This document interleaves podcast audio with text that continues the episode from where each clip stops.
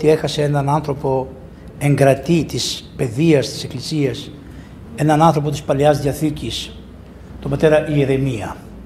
Εμείς δεν το λέγαμε δεσπότη Ιερεμία και κακός έγινε δεσπότης όταν αλήθεια. Κρίμας. Έπρεπε να φύγει έτσι. Κλήρικας. Δάσκαλος. Πιο ελεύθερος. Γιατί άμα γίνεις δεσπότης, πιο ελεύθερος. Αλλά δόξα σου ο Θεός. Άνθρωπος του Θεού. Σε αυτόν οφείλω δύο πράγματα. Το αφιλάργυρον και τις μεγάλες γνώσεις που από παιδί μικρό, από 7 χρόνων παιδί μας ενέσπηλε στην καρδιά μας. Για όλα τα θέματα. Πρώτον, μας έκανε να αγαπήσουμε τον, τον Πατροκοσμά. Ποιος ήξερε τον Πατροκοσμά το 1968. Σιγά κανένας. Λοιπόν, η Εκκλησία τήρβαζε πριν άλλα πράγματα. Και μας έμαθε πάρα πολλά πράγματα. Και έτσι αυτή την ομιλία, όπως και τις υπόλοιπες που θα κάνω όλο τον χρόνο, θα την αφιερώνω σε αυτόν τον άνθρωπο. Τον Ιερεμία τον Φούντα, πατήρ Ιερεμίας, τον επίσκοπο Γόρτινος και Μεγαλοπόλεως και ο Θεός να αναπαύσει την ψυχή του, θεωρούμε ότι πηγαίνει στη χώρα των ζώντων.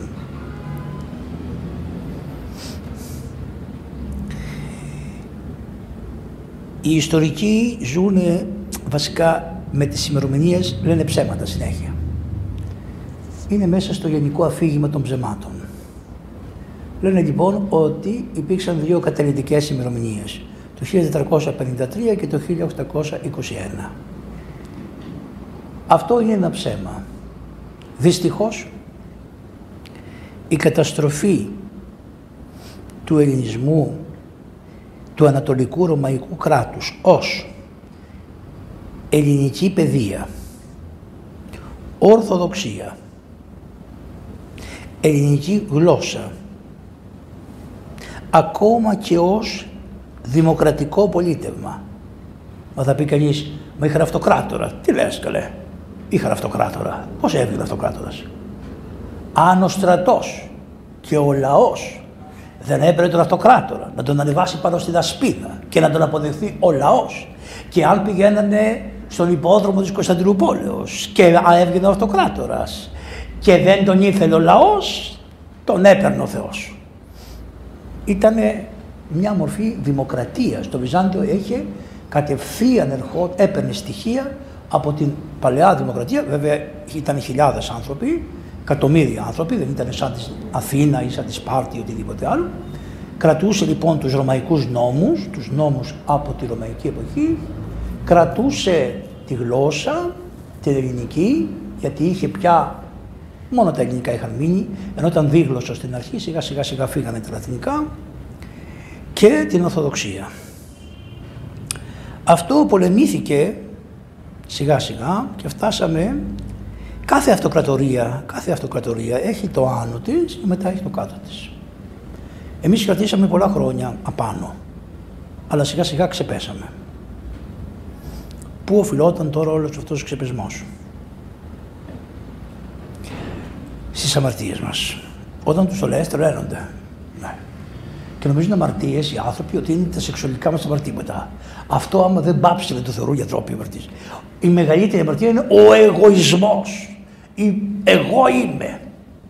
Όταν το κράτος στις εκφράσεις του προς όλους τους άλλους λαούς λέει εγώ είμαι, όπως κάνουν οι Γερμανοί και άλλα, αρχίζει μετά σιγά σιγά σιγά, αυτό είναι η μεγαλύτερη αμαρτία. Και μετά έρχονται και τα υπόλοιπα. Είμαι εγώ, θέλω αυτά και μετά τι κάνω. Τα έχω καλά με τους μεν, δεν τα έχω καλά με τους δε και αρχίζει η εσωτερική διαίρεση. Το κράτος φαινόταν ότι πήγαινε καλά, πολύ καλά, μέχρι το 900. Είχε την πολυτέλεια να μαλώνουνε, είχε την πολυτέλεια των αιρέσεων και οι αυτοκράτορες να κάνουν τους αιρετικούς. Έτσι λοιπόν ένας αυτοκράτορας που το λέγανε Λέων ο Ίσαυρος, ένα πρωί ξυπνάει και λέει τι εικόνες, τι θέλουν τις εικόνες, καπού εικόνες και αποφασίζει μια μεγάλη εικόνα που είχαν σε μια μεγάλη πόρτα που έμπαινε μέσα στα κάστρα να την κατεβάσουν από εκεί. Και αρχίζει το περίφημο θέμα της χρωμαχίας. Εσείς ξέρετε τώρα την οικονομαχία, ένας αγώνας από εδώ, αγώνας από εκεί. Καλογέρι ήταν υπέρ των εικόνων, το κράτος των εικόνων, κατηρήσει τα μοναστήρια, έβαζε τους καλογέρους να παντρευτούν, έβαζε τις καλογριές να παντρευτούν. Σας τα λέω αυτά για να δείτε μετά την ιστορία όλοι πώς είναι έκανε, καλά τις εικόνες της δεν τις προσκυνούσαν, μετά τις είπαν ότι είμαστε εικονολάτρες, μετά μια κυρία που κάνει την πολύ φιλόσοφο και ε, πώς λέει και την κάνουν και δεσποτάδες και τις κάνουν, τους κάνουν μαθήματα, μια γριά που έχει πια γεράσει και δεν ξέρω τι λέει, μας, μας είπε εικονόδουλους. Μας λέει εικονόδουλους, μπροστά στους παπάδες το είπε. Ότι είστε εικονόδουλοι. Της το είπε μπροστά στην Κέρκυρα το είπε αυτό αυτή. Και οι παπάδες κάθονται από κάτω και χαμογελάτε πάλι παραμάκια και μας είπε εικονόδουλου. Φανταστείτε το πνεύμα ποιο ήταν έτσι. Εμείς δεν είμαστε εικονόδουλοι, δεν είμαστε δούλοι των εικόνων, ούτε εικονολάτρες. Εμείς είμαστε εικονόφιλοι. Αγαπούμε τις εικόνες, φιλούμε τις εικόνες όπως τα φιλούμε τη φωτογραφία της μπάνας μου και θα έλεγα Μανούλα μου γλίτσα, αυτό έχω κλπ. Και, και θεωρώ όταν της μιλάω ότι μεταβαίνει προς το πρωτότυπο. Αυτό ήταν. Αυτά ήταν λιμένα από τον Ιωάννη τον Δαμασκηνό, το έλυσε ο Άγιος Ιωάννης Δαμασκηνός κλπ. Προσέξτε τώρα όμως τι συνέβη. Ποιος ήταν ο Ορθόδοξος από όλους τους πατριάρχες; Ποιος ήτανε; Ο Πάπας. Ο Πάπας ήταν Ορθόδοξος στην οικονομαχία και εμείς είχαμε γίνει ερετικοί. Όποτε ο Πάπας της Ρώμης το βρίσκει αυτό αφορμή και σου λέει εγώ είμαι σωστός, εσείς είστε λάθος, πουλάκια μου χρυσά, εγώ λέω την αλήθεια και δεν την αλήθεια. Εκείνη την εποχή την αλήθεια λέει ο άνθρωπος, δεν λέει λάθος. Λοιπόν και ανακατεύτηκε στην υπόθεση. Και πήρε από τότε το δικαίωμα, σου λέει κύριε μου, αφού εγώ σας έφερα την... Δηλαδή αυτός προσκυνούσε τις εικόνες. Εντάξει. Και ανακατεύτηκε και τους από εμάς όσοι φεύγανε ως κυνηγημένοι, ως εικονο, ε, εικονόφιλοι, φεύγανε από εμάς πήγανε στον Πάπα. Ο Πάπας τους αποδεχότανε, τους, ασπα, τους είχε σαν να, τους, να λειτουργούν μαζί του, καταλάβατε τι έγινε; Και τα λοιπά και σου λέει αυτή είναι κανονική, αυτή είναι μη κανονική, κανονική, μη κανονική, εγώ είμαι ο κανονικός. Άρα μια αίρεση δημιούργησε την πρώτη διαίρεση και έφερε τον Πάπα ενώ ήταν πρώτος μεταξύ των αδελφών, ίσως με τους αδελφούς του, τον έφερε τον Πάπα να λέει εγώ είμαι ο κάτοχος αληθείας. Δεν είχε τολμήσει να πει ακόμα αυτή την φοβερή αίρεση που είπε ότι εγώ είμαι αλάθητος, αυτό το είπε το 1860, εκεί τόλμησε και το είπε. Ο Πίος, ο Πάπας. Μέχρι τότε τι έκανε; Το έπαιζε αλάθητος, αλλά δεν μπορούσε να τολμήσει να το πει. Αλλά εμεί παπά μου, εμείς εφαρέξαμε και την τουρκοκρατία. Μα, μα δεν καταλάβεις ότι υπήρξε η φραγκοκρατία και μετά ήρθε η τουρκοκρατία και τι έγινε εκεί πέρα, δεν το καταλαβαίνεις. Τι τράβηξε αυτός ο μαύρο λαό που κράτησε την πίστη και τη γλώσσα, την κράτησε κράτησε και την πίστη και τη γλώσσα. Μεγάλο πράγμα. Κράτησε την πίστη και τη γλώσσα από αυτούς τους δυο διαβόλους που τον εβάλανε στη μέση να τον συθλίψουν. Λοιπόν, περνάει ο καιρός, παρουσιάζεται ένας αυτοκράτορας Γερμανός, ο οποίος αυτός λεγότανε Κάρλο Μάγνος και πάει μια μέρα στη, στη Ρώμη και υποχρεώνει τον Πάπα της Ρώμης τον Ρωμιό Πάπα της Ρώμης, τον Ορθόδοξο Πάπα της Ρώμης, να τον εστέψει βασιλέα, αυτοκράτορα. Και τον έστεψε αυτοκράτορα. Το, το κράτος του όμως ήταν μικρό, χαράς στο πράγμα, δεν ήταν τίποτα μεγάλο αυτό. Μετά από λίγα χρόνια παρουσιάζεται, αυτός είναι ο ιδρυτής. Οι Ευρωπαίοι μας λένε εμάς ότι ο ιδρυτής της Ευρωπαϊκής αυτός και τα λοιπά ήταν ο Καρλομάγνος. Όχι. Μετά είναι ο Όθωνας. Ένας βασιλιάς. Γι' αυτό μας στείλανε και έναν Όθωνα εδώ για να μας το θυμίζουν. Λοιπόν, ο Όθωνας είναι αυτός ο οποίος το 963 περίπου εκεί μαλώσανε επί της εποχής του οι Πάπες πήρε τον Πάπα από Ορθόδοξο Ρωμιό με την ελληνική φιλοσοφία και την ελληνική γλώσσα, την ελληνική σκέψη κτλ. Και, και έβαλε στη θέση του έναν Φράγκο ο δε Φράγκος Πάπας είπε, εγώ πήρα τη θέση των Αποστόλων, έχω πάρει τη θέση του, Πα, του Πέτρου, έχω το κλειδάκι, εγώ έχω το κλειδάκι και ανοίγω και στην Κωνσταντινούπολη ανέβηκε ένας άνθρωπος που λεγόταν Φώτιος. Ο άνθρωπος αυτός ανέβηκε ως εξής. κατέβασαν έναν άλλον, αυτο, έναν άλλον αρχιερέα και βάλανε το φώτιο. Αυτές οι αλλαξοβασιλίκια και αυτές οι αλλαξοπατριαρχίες κτλ. γινόντουσαν στο Βυζάντιο, αλλά καμία εκκλησία δεν έχει δικαίωμα να μπει μία στην άλλη. Λοιπόν, ο Φώτιος ήταν καθηγητής. Είναι ένα από τα μεγαλύτερα πνεύματα της, ε, των Ελλήνων. Είναι από τα μεγαλύτερα πνεύματα του κόσμου. Είναι πανεπιστήμον και έχει ένα χαρακτηριστικό. Δεν σπούδασε ποτέ. Δεν πήγε στο σχολείο. Αυτά τα χαρίζουν σε όλους αυτούς που λέει να πάτε τα παιδιά στο σχολείο και όποιο δεν πάει τα παιδιά στο σχολείο θα του πάνε πρόστιμα. Σιγά καλέ! Ο Μέγας Φώτιος δεν πήγε ποτέ σχολείο. Είναι αυτοδίδακτος και έγινε ο Μέγας Φώτιος. Καθηγητής στο Πανεπιστήμιο της Μαγνάβρα, το μεγαλύτερο πανεπιστήμιο της Κωνσταντινούπολης. Αυτοδίδακτος.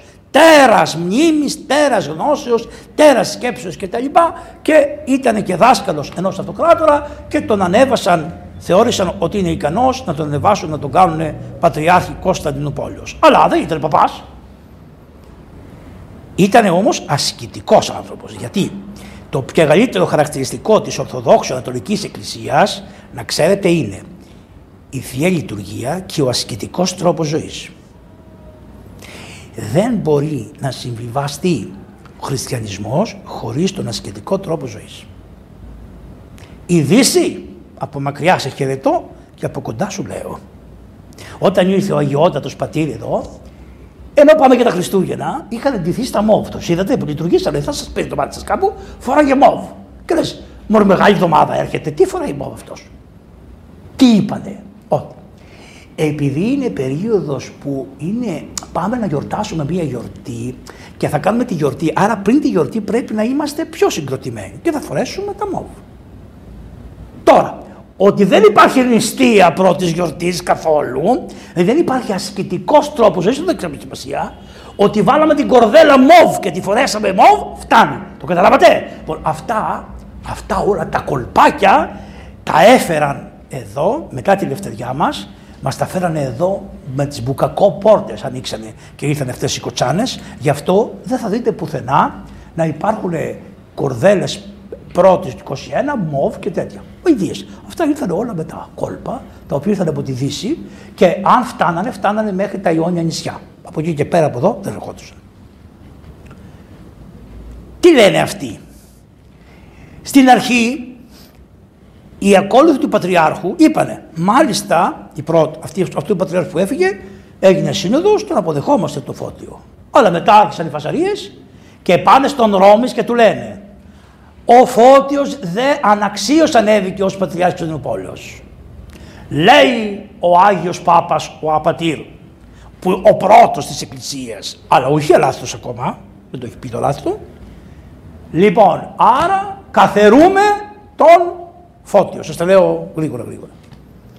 Και τους στέλνουν δύο παπάδες από Κρυσαρίους, πάνε στην Αγία Σοφιά, συλλειτουργούν με το Φώτιο και μόλις ο Φώτιος φεύγει για να πάει στο Πατριαρχία, αφήνουν πάνω στην Αγία Σοφιά ένα φορισμό κατά του Φωτίου και κατά της Ανατολικής του Χριστού Εκκλησίας.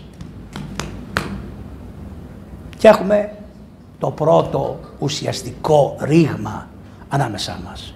Δεν είναι όμως ο Πάπας Έλληνας.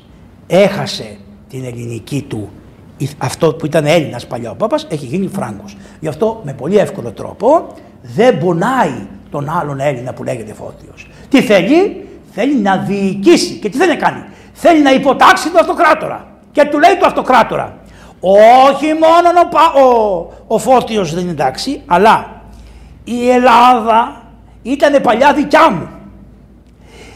Η Βουλγαρία που πήγαν οι Ιεραπόστολοι σου από τη Θεσσαλονίκη είναι δικιά μου. Διότι θα θεωρήσουμε ότι εγώ θα τους κατηχήσω γιατί εγώ είμαι ο σωστός και αυτός δεν είναι σωστός. Έλα όμως που ο βασιλεύς ήθελε να χάσει τη Βουλγαρία. Τι δεν χάσει, πώς θα χάσει τη Βουλγαρία. Κατάλαβες δεν τη χάσει.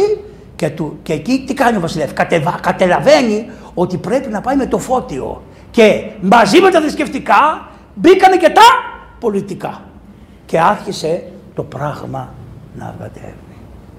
Αυτοί τολμήσανε και μας είπαν ερετικούς και μας κρατάγανε από τότε μας είχαν για αιρετικούς. Αφού είναι αιρετικοί να πάνε να χαθούν. Γιατί είναι αιρετικοί; Γιατί δεν λένε το φιλιόγκβε, τότε προσθέθηκε. Καλά χριστιανέ μου, χίλια χρόνια δεν λέγαμε εκ του Ιού. Και τώρα να σας πω και κάτι άλλο.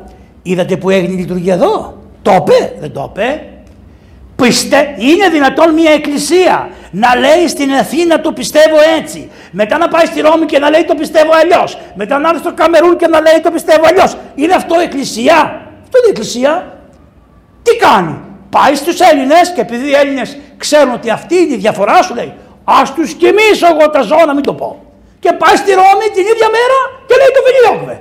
Ρε, στην εκκλησία έχουμε μια ενότητα. Ό,τι πιστεύω στην Αφρική, στο Καμερούν, πιστεύετε και εσείς εδώ, οι Ορθόδοξοι Χριστιανοί. Ό,τι λειτουργία κάνω στο Καμερούν, κάνετε και εσείς εδώ. Αυτό είναι το, το πιο εξωτερικό σχήμα με το οποίο φαίνεται η ενότητα της Εκκλησίας και η κοινή πίστη. Πειράζεται ποτέ το πιστεύω, είναι δεν το πιστέψουν να περάσουν το πιστεύω και λέγανε αυτοί ότι λέει ο νόμος λέει να μην αφαιρέσουμε, όχι να μην προσθέσουμε, ενώ εμείς ούτε αφαιρούμε ούτε προσθέτουμε όπως το παραλάβαμε το Άγιο Πιστεύω μας. Το πρώτο είναι αυτό. Το δεύτερο είναι πεσόν προσκυνήσεις με.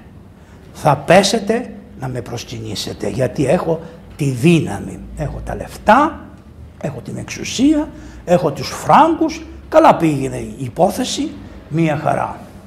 Και τότε εμφανίζεται από πιο παλιά, είχε εμφανιστεί ένα γένος που λέγονται Άραβες. Αυτοί ήσαν μουσουλμάνοι με τη βοήθεια του Μωάμεθ στην αρχή αυτό το γένος ενώ ήταν Άραβες κομμάτια, κομμάτια, κομμάτια και πιστεύανε σε δυσιδαιμονίες όπως και τώρα δηλαδή, αλλά τώρα τους έχουν κάνει πιο κατακτισμένες. Λοιπόν, και πιστεύανε σε, πώς το λένε, στη, στα, στα είδωλα και τα λοιπά. Ο Μωάμεθ τους μάζεψε και τους έδωσε μια εθνική υπόσταση. Και τους έδωσε και αυτή την πίστη που λέγεται Κοράνιο, Ορθοδοξία σημαίνει, ε, πώς το λένε, μουσουλμανισμός με ορθοδοξία. Είναι ορθόδοξη, αυτή η λέξη είναι. Και το μουσλίμ σημαίνει ορθόδοξος, είναι ορθόδοξος. Δηλαδή καταλάβατε τι πήρε στη γλώσσα τους. Πήρε τη λέξη από αυτό που είχαμε εμείς ορθοδοξία και το έκανε αυτός. Αυτός που τα άμαθε τα περισσότερα.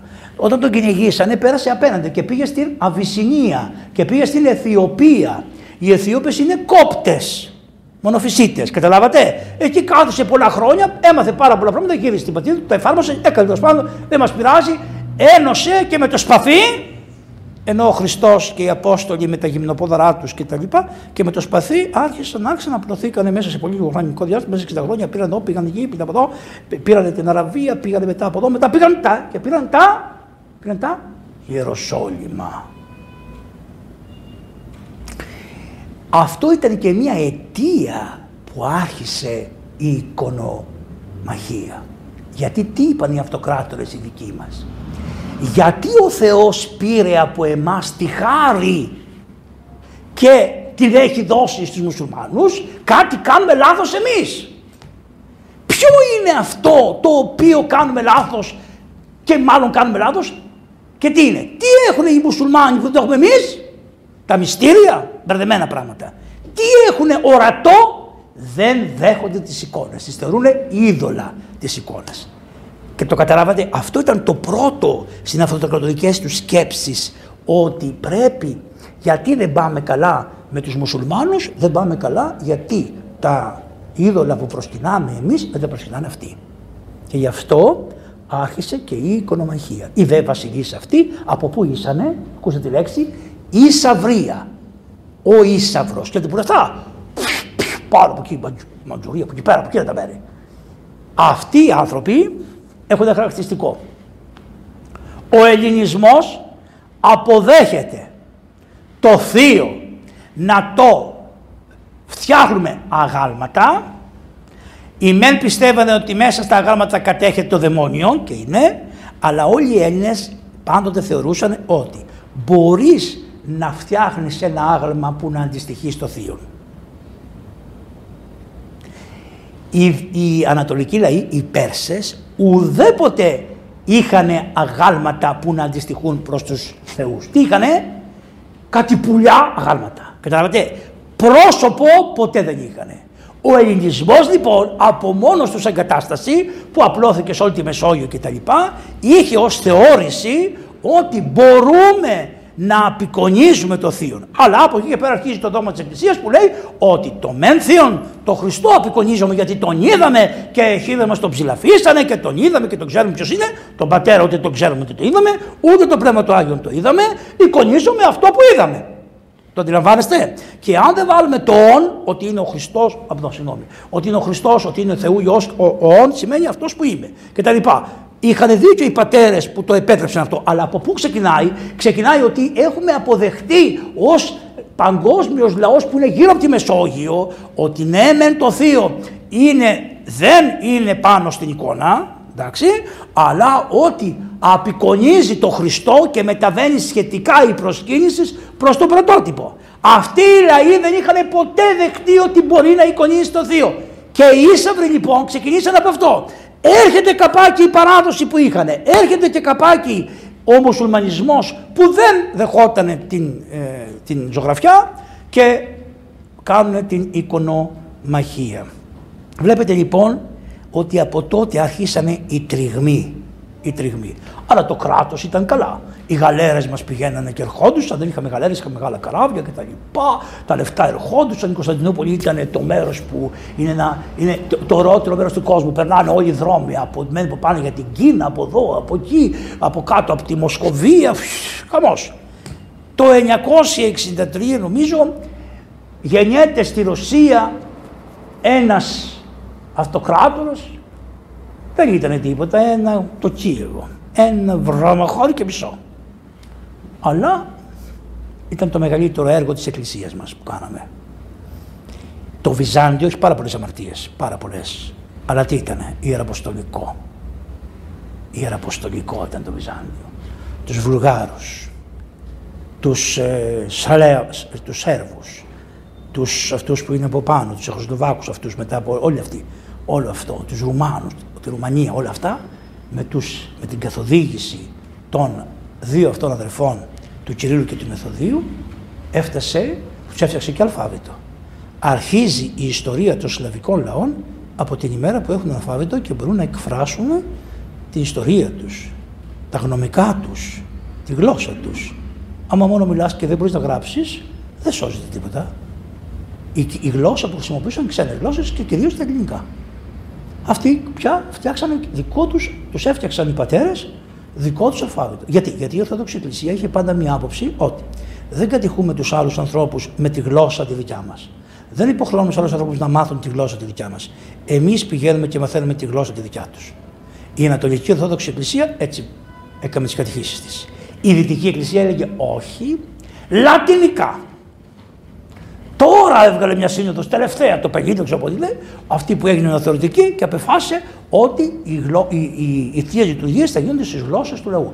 Μέχρι τώρα, μέχρι το 50 δεν ξέρω πότε, κάνανε τη γλώσσα την λατινική. Έπρεπε να ξέρεις τα λατινικά, τα κείμενα να στα λατινικά, οι, οι γραφές προς τον Πάπα να είναι στα λατινικά κτλ.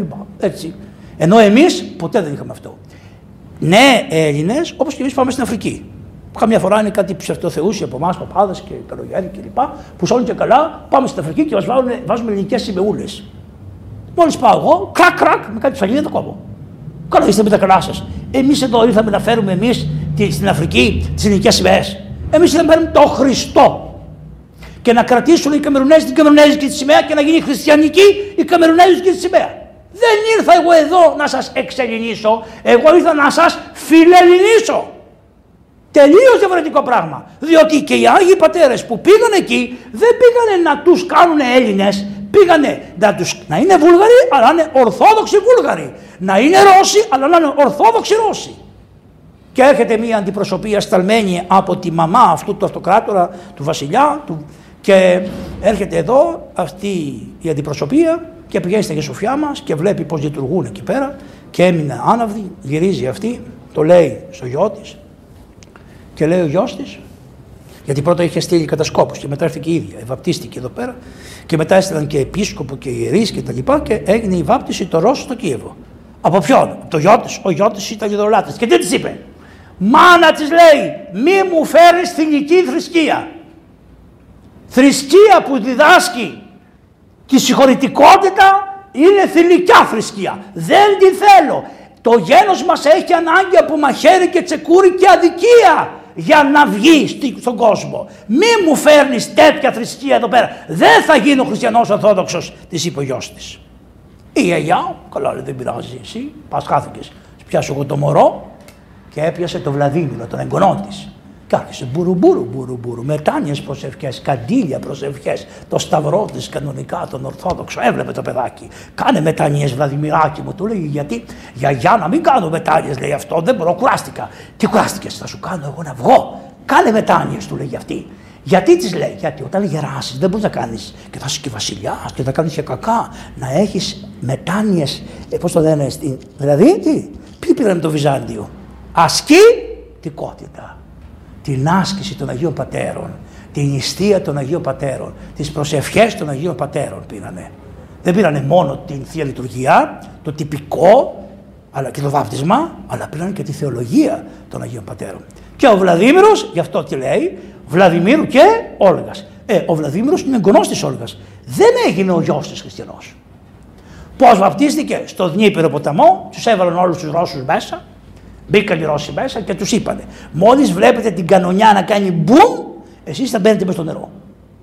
Και έριξαν τρεις κανονιές, φοβηθήκαν οι τρόποι, μπαίνουν μέσα, μία, πατήρ, γιος, και θα πούνε τώρα αυτοί οι, οι αριστεροί, οι προοδευτικοί που τα βλέπουν όλα και τα ερμηνεύουν με την κατάσταση τη σημερινή, με την εποχή στη σημερινή, ερμηνεύουν τα παλιά και τα λοιπά και αυτό ήταν κάτι υποχρεωτικό και εκείνο και το τι υποχρεωτικό ήταν βρε. Όπως και τι λένε, αφήσει το παιδί να μεγαλώσει, λέει, και όταν μεγαλώσει θα διαλέξει θρησκεία. Ε, δεν το λένε τώρα αυτό. Αυτά είναι τα μοντέρνα. Α το παιδί να μεγαλώσει και θα δούμε και τα λοιπά. Όταν το παιδί πεινάει, του ρωτάς και λες: Θέλεις να σου δώσω γάλα ή παιδί μου να μεγαλώσεις, να μου πεις ποιο γάλα θα σου δώσω. Το κάνεις αυτό, τι δίνεις δηλαδή. Αυτό που νομίζω ότι είναι καλύτερο, το δίνεις του παιδιού. Εγώ νομίζω ότι το βυζί της μάνας το καλύτερο γάλα. Πάρ το παιδί μου και μην μιλάς. Εγώ νομίζω ότι μαζί με το βυζί θα σου δώσω και την προσευχή και τη θεία κοινωνία και όλα. Εγώ νομίζω ότι όπως εγώ πιστεύω στο Χριστό και το καλύτερο πράγμα που έχω είναι η πίστη στο Χριστό, θα σου τη δώσω και σένα. Και έτσι τα παιδιά τα βαπτίζουμε και τα λοιπά. Ε, και όταν το παιδί μεγαλώσει και δεν θέλει, ποτέ ποιος τον υποχρέωσε. Πήγαμε εμείς άλλη μας αμαρτία αυτή. Άλλη μας αμαρτία. Βαφτίζουμε τα παιδιά και ξεχνάμε να δούμε αυτό που βαφτίσαμε μετά από 10 χρόνια που βρίσκεται. Να πάρουμε ένα τηλέφωνο σπίτι να δούμε ζει Αρρώστησε από κορονοϊό, πέθανε από κορονοϊό. Τι έγινε αυτό το παιδαλικάρι. Καμία. Γι' αυτό θα φάμε το ξύλο της αρκούδας. Ε, πάμε παρακάτω. Θα μου πεις θα πάμε μέσα ακόμα στην αρχή. Ναι. Προχωράμε. Είδατε ότι έχουν εμφανιστεί οι μουσουλμάνοι. Οι μουσουλμάνοι έχουν πάρει το Ιεροσόλυμα. Λέει ο Πάπας. Τα Ιεροσόλυμα βρίσκονται κάτω από τους μουσουλμάνους. Γιατί, διότι αυτοί οι αιρετικοί της Ανατολικής Εκκλησίας δεν καταφέρανε να παλέψουν με αυτούς και να τους δικήσουν διότι δεν έχουν τη χάρη για να τους δικάνε. Θα πρέπει λοιπόν εμείς να ξεκινήσουμε από εδώ να πάμε και κάτω να τους κάνουμε να νικήσουμε και να πάρουμε τα Ιεροσόλυμα. Και αρχίζει αυτό που λέγεται σταυροφορίες οι οποίες δεν είναι μία, ούτε δύο, ούτε τρεις, ούτε τέσσερις, ούτε πέντε. Είναι άπειρες σταυροφορίες. Σας πω μία σταυροφορία. Ένα παιδάκι λέει του παρουσιάστηκε η Παναγία και του είπε: Παιδί μου, περπάτα όλη τη χώρα σου από τη Γερμανία, ξεκίνησε τη Γαλλία, δεν ξέρω, περπατητό. Και θα μαζεύεις παιδάκια από πίσω, 5, 6, 7, 8, 9, 10 χρονών, και θα πάτε θα, σας, θα πας στη θάλασσα και μετά θα χτυπήσεις τη θάλασσα με το χεράκι σου, θα ανοίξει η θάλασσα και θα περάσουν όλα τα παιδιά. Θα βγουν στην Αφρική και μετά περπατητό θα πάτε σε Ιεροσόλυμα και ο Κύριος θα κατεβεί και θα σας δώσει τα Ιεροσόλυμα. Πόσα παιδιά; 200.000 παιδάκια. Φτάσατε στη θάλασσα. Χτύπαγε το παιδί που είναι ανοίξεις πόρτα. Δεν άνοιγε, ερυθρά θάλασσα δεν ήτανε, Λένε τώρα οι Μαλτέζοι και οι Γάλλοι. Τα χαζόπουλα κάθονται εδώ. Παιδάκια τους λέει, μην περιμένετε να σας ανοίξει η θάλασσα. Μπέτε στα καράβια μας και θα σας πάμε εμείς. Λέει αυτό. Αυτό είναι η θάλασσα που ανοίγει. Μπήκανε και τα πουλήσανε σκλαβάκια στους μουσουλμάνους στην Τρίπολη της Λιβύης και αλλού. Το καταλάβατε τι κάνανε; Τα παιδιά τους που ήσανε. Εκεί είναι. Στίβεν Ράσμα. Τρεις μεγάλοι τόμοι περί της των σταυροφοριών. Ο Άγιος Πάπας τα ευλογούσε; Να σας πω. Λε, τα ανέχετο όλα αυτά τα πράγματα. Αυτήν που ευλόγησε και που την ήταν το 1204 και την της οποίας αρχηγός ήταν ο Δόγης της Βενετίας. Και τι είχαν πει αυτοί, ότι εμείς θα πάμε να ελευθερώσουμε το Ιεροσόλυμα. Λέει στον Αγιότατο πατέρα του Πάπα ο Δόγης της Βενετίας. Ναι θα πάμε, αλλά εμένα θα μου δώσεις την Κρήτη. Μα αφού πήγαινες να ελευθερώσεις το Ιεροσόλυμα, τι δουλειά είχες να πεις θα πάρεις την Κρήτη που είναι η Βυζαντινή. Του την έδωσε. Και μετά μαζευτήκανε και είπε ο Δόγης, για να σας μεταφέρω θα με πληρώσετε. Και μετά επειδή δεν είχαν χρήματα να το πληρώσουν, πάνε σε μια πόλη της Δαλματίας που λέγεται Ζάρα. Την πολιορκήσανε την πόλη, ενώ ο βασιλιάς της πόλης είχε πάει μαζί τους για να εκστρατεύσει κατά των μουσουλμάνων, των Αράβων. Λοιπόν, ενώ ο βασιλιάς είχε πάει μαζί τους, αυτοί και τον βασιλιά δεν σεβαστήκανε, του πολιορκήσαν την πολιτεία, μπήκανε μέσα και σφάξανε όλο τον πληθυσμό, καθολικό πληθυσμό, δεν ανήκε στην Ανατολική Εκκλησία, στη Δυτική Εκκλησία. Στη Δυτική Εκκλησία ανήκε. Αλλά τι ήτανε, το πλιάτσικο. Το πλιάτσικο. Πρώτα δηλαδή καταστρέψανε χώρες της Δαλματίας που ανήκανε σε αυτούς. Το πλιάτσικο. Το μαθαίνει ο Πάπας και λέει, σας αφορίζω αυτός ο αφορισμός, τι ωραία, αφορίζω. Και του λένε και αυτή σκασίλαβος μεγάλη. Και μετά από λίγο καιρό λέει τι να κάνουμε, τον έρουμε τον αφορισμό, αφού το έγινε που έγινε, στο καλό να πάτε. Και πήγανε. Και στον δρόμο συναντάνε και έναν δικό μας προδότη, χαζό. Έχουμε χαζούς πολλούς, δεν είναι της προδότης. Το μεγαλύτερο πρόβλημα είναι ότι έχεις χαζούς. Χαζί, χαζί. Τώρα εσύ αυτούς με το καπέλο εκεί πέρα, ξέρεις τώρα, εκεί πέρα στη Μακεδονία, εσύ τους έχεις για έξυπνους. Χαζί, τους δύσκολο χαζό, το βάζω εκεί. Τους πήγε λοιπόν αυτός σου λέει. Γιατί να πάτε σε Ιεροσόλυμα, δεν πάμε στην Κωνσταντινούπολη μια βόλτα να με κάνετε με ένα αυτοκράτορα και μετά αφού με κάνετε με ένα αυτοκράτορα να πάτε για, την Κωνσταντινο... για να πάτε για τα Ιεροσόλυμα. Και πήγανε πολιορκήσαν την Κωνσταντινούπολη δύο χρόνια την είχαν πολιορκημένοι. Μην νομίζετε, δεν έπεσε μέσα σε μια μέρα. Λοιπόν, και το 1204 τον Απρίλιο, τον Απρίλιο, Απρίλιο του 1204 μπήκανε μέσα 13 Απριλίου. Γι' αυτό ο λαός λέει Τρίτη και 13. Τρίτη είναι 29 Μαρτίου, 29 Μαΐου. Ήτανε Τρίτη. 13, 13, 13 Απριλίου ήταν η, η, πρώτη άλωση. Και αυτό λέει ο λαός. Και Τρίτη και 13 μας έκατσε. Δηλαδή και οι δύο αλώσεις η, σήμερα η μέρα έπεσε να είναι και η μία μέρα και η, καταλάβατε. Γι' αυτό ο λαός την έχει για εκείνη την ημέρα. Πα, πα, πα, Τρίτη και 13. Αλλά εμείς δεν τα ξέρουμε αυτά. Γιατί το λέμε, αλλά αυτή είναι. Ζει μέσα μας αυτό το πράγμα, αυτή η καταστροφή που κάνανε. Τι θες Γιώργο κάτι να πεις; Λοιπόν, προχωρούμε. Μπήκανε μέσα στην Κωνσταντινούπολη. Το τι έγινε του κουτρούλιο γάμος. Το τι πήρανε, τι χειρόγραφα, τι λειψανοθήκες, τι εικονίσματα, η καταστροφή, τι κοπέλες βιάσανε πάνω στην Αγία Τράπεζα. Αφού είμαστε αιρετικοί, δεν έχουμε την ίδια πίστη για αυτούς. Δεν ξέρω το καταλαβαίνετε. Μας θεωρούσαν αιρετικούς οι άνθρωποι. Και σου λέει αιρετικοί σου κάνουν.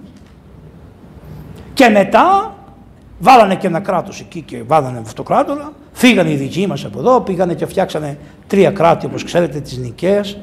Μετά το κράτος απάνω στην Τραπεζούντα. Και μετά ένα κράτος που έγινε εδώ κάτω στην Πρέβεζα, κάπου εκεί. Ένα άλλο κράτος, στο Μιστρά. Και μετά αυτοί απλωθήκανε σε όλο τον κόσμο και αρχίζει η περίφημη Φραγκοκρατία. Ο διωγμός των ανθρώπων τους είχαν για δούλους κι αυτοί. Όπως είχαν, μπορώ να σου πω δε, ότι καλύτερα περνάγανε αυτοί που ήσαν στους μουσουλμάνους. Γιατί; Ο μουσουλμάνος έχει ένα χαρακτηριστικό. Προτού να σου πάρει την πόλη σου στέλνει ένα γράμμα και σου λέει άμα μου τη δώσεις θα μείνεις με τις εκκλησίες σου, θα μείνεις με τα παλάτια σου, θα μείνεις με τους αρχοντές σου κτλ. Άμα δεν μου τη δώσεις και σε καταλάβω, θα σου κάνω τι θέλω. Είδε ο λαός λοιπόν ότι όπου ανοίγαν τις πόρτες και τους βάζανε μέσα, τα τηρούσαν.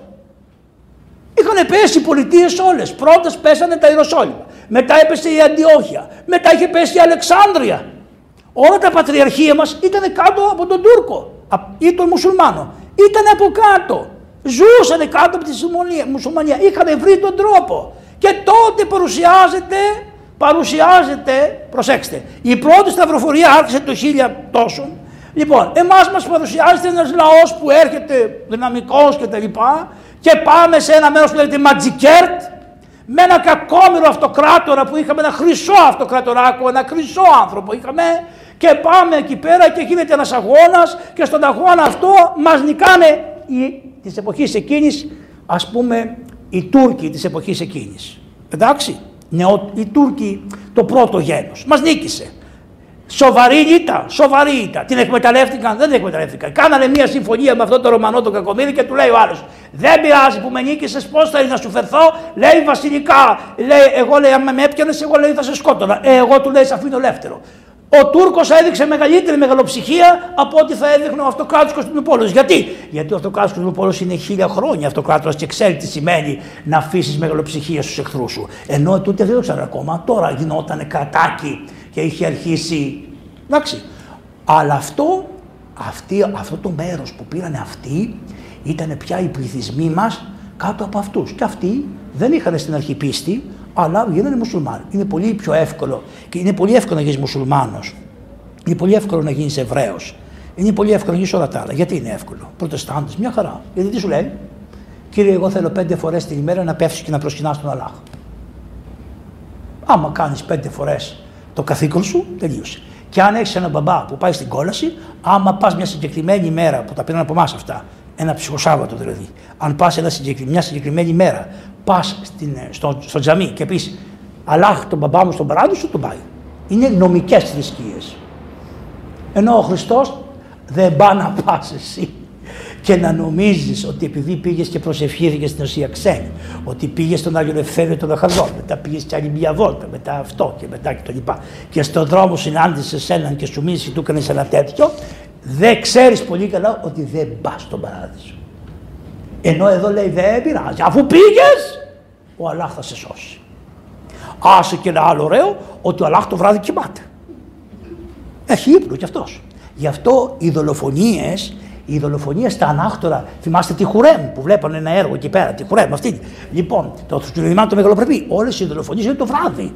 Διότι ο Θεός κοιμάται. Και σου λέει το πρωί, αυτός τον είχα στον κόσμο που πήγε τώρα.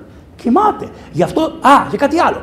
Γιατί χτυπάει το καμπανάκι και μόλις δύσει ο ήλιος τρώνε και τις 5 ώρα το πρωί ξαναχτυπάει το καμπανάκι και δεν τρώνε. Για να νομίζει ο Αλλάχ ότι νηστεύουν 40 μέρες. Γι' αυτό το κάνουν το βραδινό. Το καταλαβατε. Δεν είναι κακό. Έτσι οι άνθρωποι, εγώ θα σου πω κάτι, έτσι κάνουν οι άνθρωποι. Πήραν τις νηστείες, είναι ασκητικοί. Νηστεύει δύση. Καθόλου. Ξέρετε τι λένε για αυτούς; Λένε ότι όπου μας κάνει μεγάλη εντύπωση. Ούτε νερό από το πρωί μέχρι το βράδυ. Μπράβο τους. Τι καλή. Οι δυτικοί τώρα οι χριστιανοί που δεν ξέρουν τι είναι η νηστεία, βλέπουν πώς νηστεύουν οι μουσουλμάνοι και λένε Α, είναι ασκητική. Α. Γιατί η Δύση το χάσε αυτό τελείως. Τετάρτη και Παρασκευή, σιγά. Τι είναι Τετάρτη και τι είναι Παρασκευή. Αυτά όμως η Εκκλησία ήταν κοινά σε όλη την Εκκλησία. Αυτά χαθήκανε και χάνονται και εδώ, έτσι. Και χαθήκανε και εδώ. Πάμε παρακάτω. Άρα λοιπόν το 1070 περίπου αρχίζει η παρουσία των Οθωμανών σε μια μεγάλη χερσόνησο που έχουμε που λέγεται Μικρά Ασία. Όταν, για να δείτε τι ψέματα είχαν πει στους ε, Φράγκους αυτούς, όπου πήγαν να πιάσουν το Ιεροσόλυμα, όταν μπήκανε μέσα οι Φράγκοι και μπήκανε και είδανε το ναό της Αναστάσεως, το ναό της Αναστάσεως, και είδανε να λειτουργεί το ναός από τον Ορθόδοξο Πατριάρχη, ε, καλά λέει, υπάρχουν και χριστιανοί εδώ μέσα.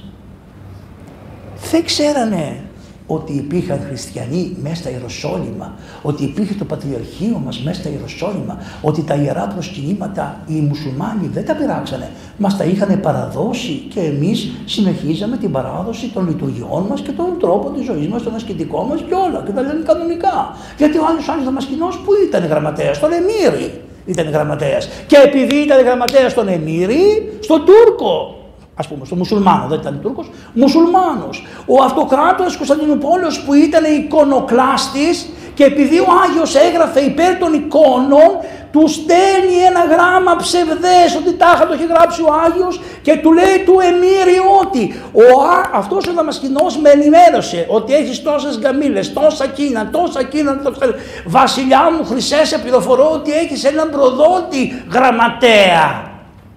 Τον ρουφιάνεψε ο αυτοκράτοράς μας, τον ρουφιάνεψε στον Τούρκο, στον μουσουλμάνο τον ρουφιάνεψε και του σκότωσέ τον, του λέει γιατί μου στέλνει πληροφορίες για το στρατό σου.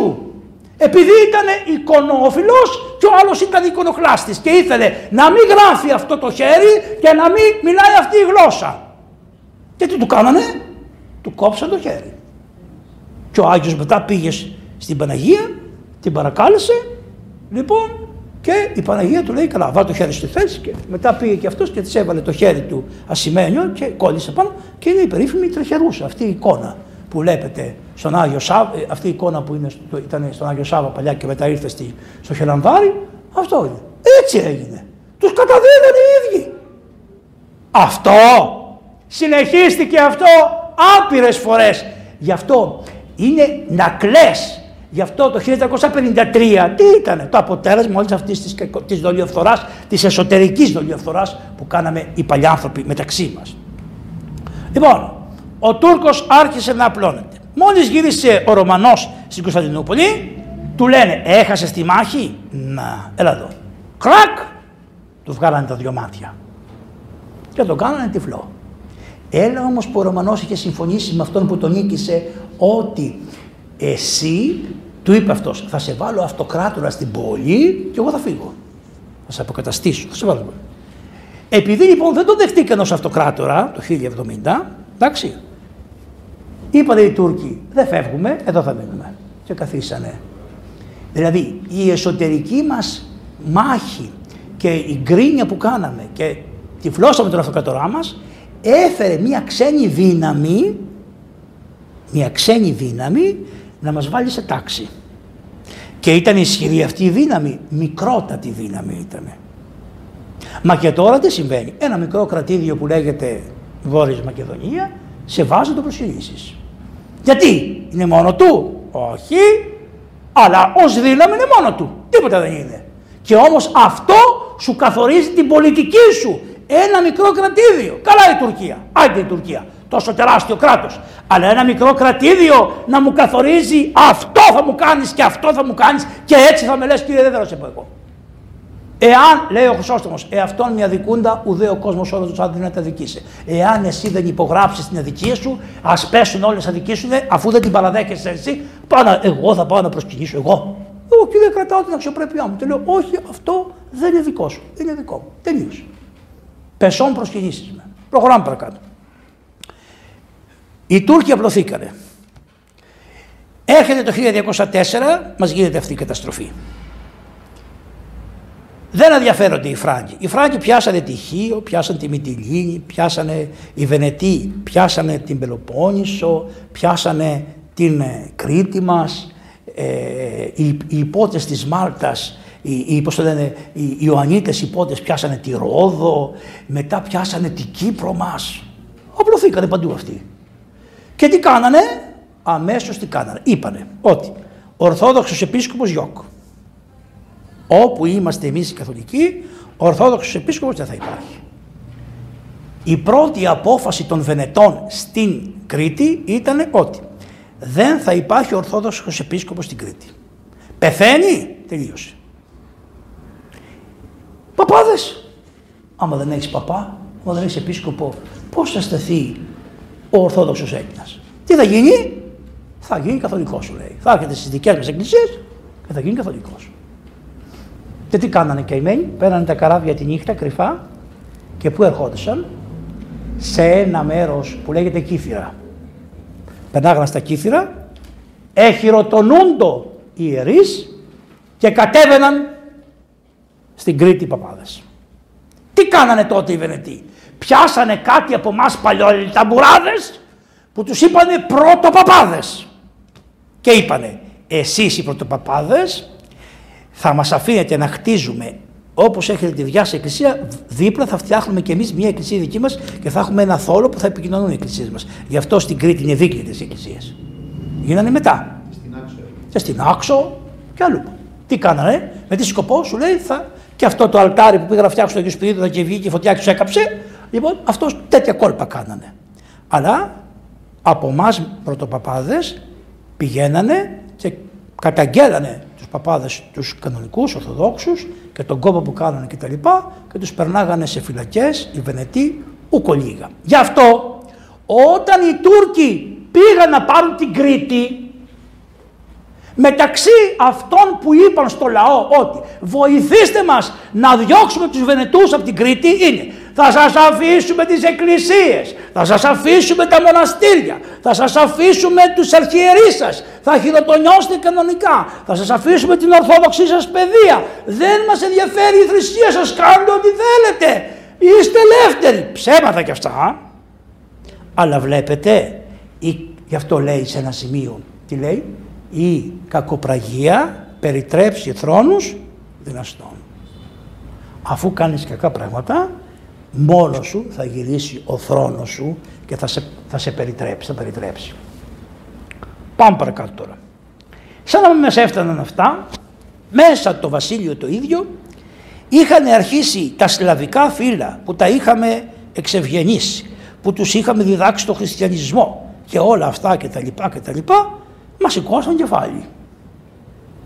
Οι Βούλγαροι όπως ξέρετε, εξού και αυτός ο καημένος ο Βασίλειος ο Βουλγαροκτόνος που αυτή η λέξη απαγορεύεται πια, άμα δεις την ξεχάσανε αυτή τη λέξη και τα λοιπά, δεν υπάρχει.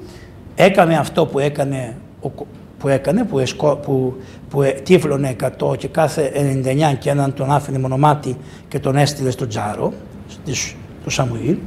Τσάρος τι σημαίνει; Βγαίνει από τη λέξη Κέσσαρ, Σέζερ. Καταλάβατε, τσε, το καταλάβατε από πού βγαίνει; Θέλανε να πάρουν τη συνέχεια ότι είναι η συνέχεια των Ρωμαίων αυτοκρατόρων.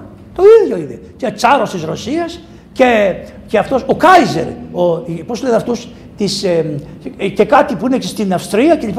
Είναι το ίδιο πράγμα. Κέσσαρ σημαίνει, Κέσσαρ. Κέσσαρ σημαίνει. Θέλουνε, είναι τα ίδια. Λοιπόν, τι είχε γίνει όμως. Έναν αυτοκρατορά μας, όταν το σκοτώσανε, οι Βουλγαροί, το κόψαν το κεφάλι, αδειάσαν το μυαλό, το δέσανε με χρυσάφι και έπινε ο κρούμος ο βασιλιάς τους με κρασί μέσα από το κεφάλι του αυτοκράτορα. Οι αρχαίοι Έλληνες λένε, τι σύρξα το χειρόν αδίκων, κύριοι, μη βλέπεις αυτή τη μεριά, να δεις και την άλλη μεριά. Ο πόλεμος δεν είναι καλό πράγμα. Ο πόλεμος είναι κακό πράγμα. Εύχεται η Εκκλησία που θα γίνει πόλεμος. Όμως ο Χρυσόστομος έλεγε, κρίσον επενετός πόλεμος ή εσχράς ειρήνης. Από το να έχουμε μια εσχρά ειρήνη στην οποία ζούμε τώρα, εντάξει, εμείς έχουμε μια εσχρά ειρήνη. Αυτή η ειρήνη είναι εσχρά που ζούμε, το ξέρουν όλοι. Μόνο η ειρήνη δεν είναι. Λοιπόν, κρίσον επενετός πόλεμος. Θες να σε προσκυνήσω, κύριε κράτος, όχι. Από το να έχω μια εσχρά ειρήνη με σένα, για να με αφήσει να περπατάω εγώ στον δρόμο κτλ. Και, και να μου πλήγεις τη ζωή μου ολόκληρη. Δεν εννοώ για τα μέτρα τα ιατρικά. Εννοώ τα υπόλοιπα που βρήκανε αφορμή διαμέσου των ιατρικών μέτρων να περάσουμε. Αυτό εννοώ. Φυσικά τα ιατρικά μέτρα. Αλλά τα υπόλοιπα, τα... δεν μου λέτε γιατί ανέβηκε το ρεύμα επί δύο; Ε, πώς ανεβαίνει το ρεύμα επί δύο; Και λοιπά και λοιπά και λοιπά. Εντάξει, αφήστε το. Τα ίδια λοιπόν παντού. Ξεσηκωθήκανε κι αυτοί. Και τι κάνουνε, αμέσως αμέσως ζητάνε να έχουν, να έχουν πατριαρχείο. Και τι να κάνει η Κωνσταντινούπολη, τους έδωσε το πατριαρχείο των Σέρβων. Δεν λέγεται πατριαρχείο. Πατριαρχείο ε, ε, κάνανε, λεγότανε, δεν, δεν παίρνουμε το όνομα των, των λαών, το Πατριαρχείο, παίρνουμε το όνομα της πόλεως.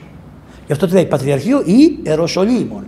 Πατριαρχείο Κωνσταντινούπολεως. Πατριαρχείο Αλεξανδρίας. Δεν λέει Πατριαρχείο Αλεξανδρινών, προσέξτε το αυτό. Έτσι, αυτοί θέλανε πρώτη φορά να κάνουν Πατριαρχείο των Σέρβων. Μα δεν υπάρχει Πατριαρχείο των Σέρβων, υπάρχει Πατριαρχείο της πόλεως και το οποίο είναι το Ψκόφ στη Ρωσία και ένα άλλο αυτό. Και αυτό λέγεται Πατριαρχείο Κιέβου. Όταν χρειάστηκε να γίνει, που πότε έγινε, όταν μας πήραν την Κωνσταντινούπολη, δεν μας έφτανε το κακό αυτό. Οι τσάροι πιέσανε τον, τον πατριάρχη μας, του λένε του πατριάρχη μας: Έλα μια βόλτα στη Ρωσία να σου μαζέψουμε χρήματα για να φτιάξεις τα αυτά που έστειλε. Πήγε εκεί, τον εβάλανε τον τσιμπόξαν, τον στριμπόξαν και του λέει υπέγραψε να δημιουργηθεί το πατριαρχείο του Κιέβου, το πατριαρχείο της Ρωσίας που μας κουνιέται τώρα και μας λέει εγώ, τι εγώ βρε καημένε, αν δεν είχε υπογράψει το πήρες, δεν έγινε σύνοδος πατριαρχών, το πήρες από μόνος του πατριαρχείο, δεν έγινε σύνοδος καμία, σου το έδωσε το Πατριαρχείο Κωνσταντινούπολεω. Άρα ο Πατριάρχης Κωνσταντινούπολεω μπορούσε να σου δώσει εσένα το να είσαι το Πατριαρχείο της Μόσχας που λέει αυτό και δεν μπορεί να δώσει κάπου αλλού, θα το λέξει εσύ. Α, εκεί ίσχυε για σένα γιατί σε σύμφερε και εδώ δεν σε συμφέρει.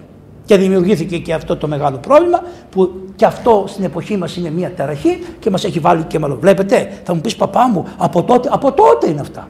Από τότε είναι. Άμα βλέπετε τις διαιρέσεις που είχαμε από τότε, από τότε μένουν αυτά. Πάμε παρακάτω.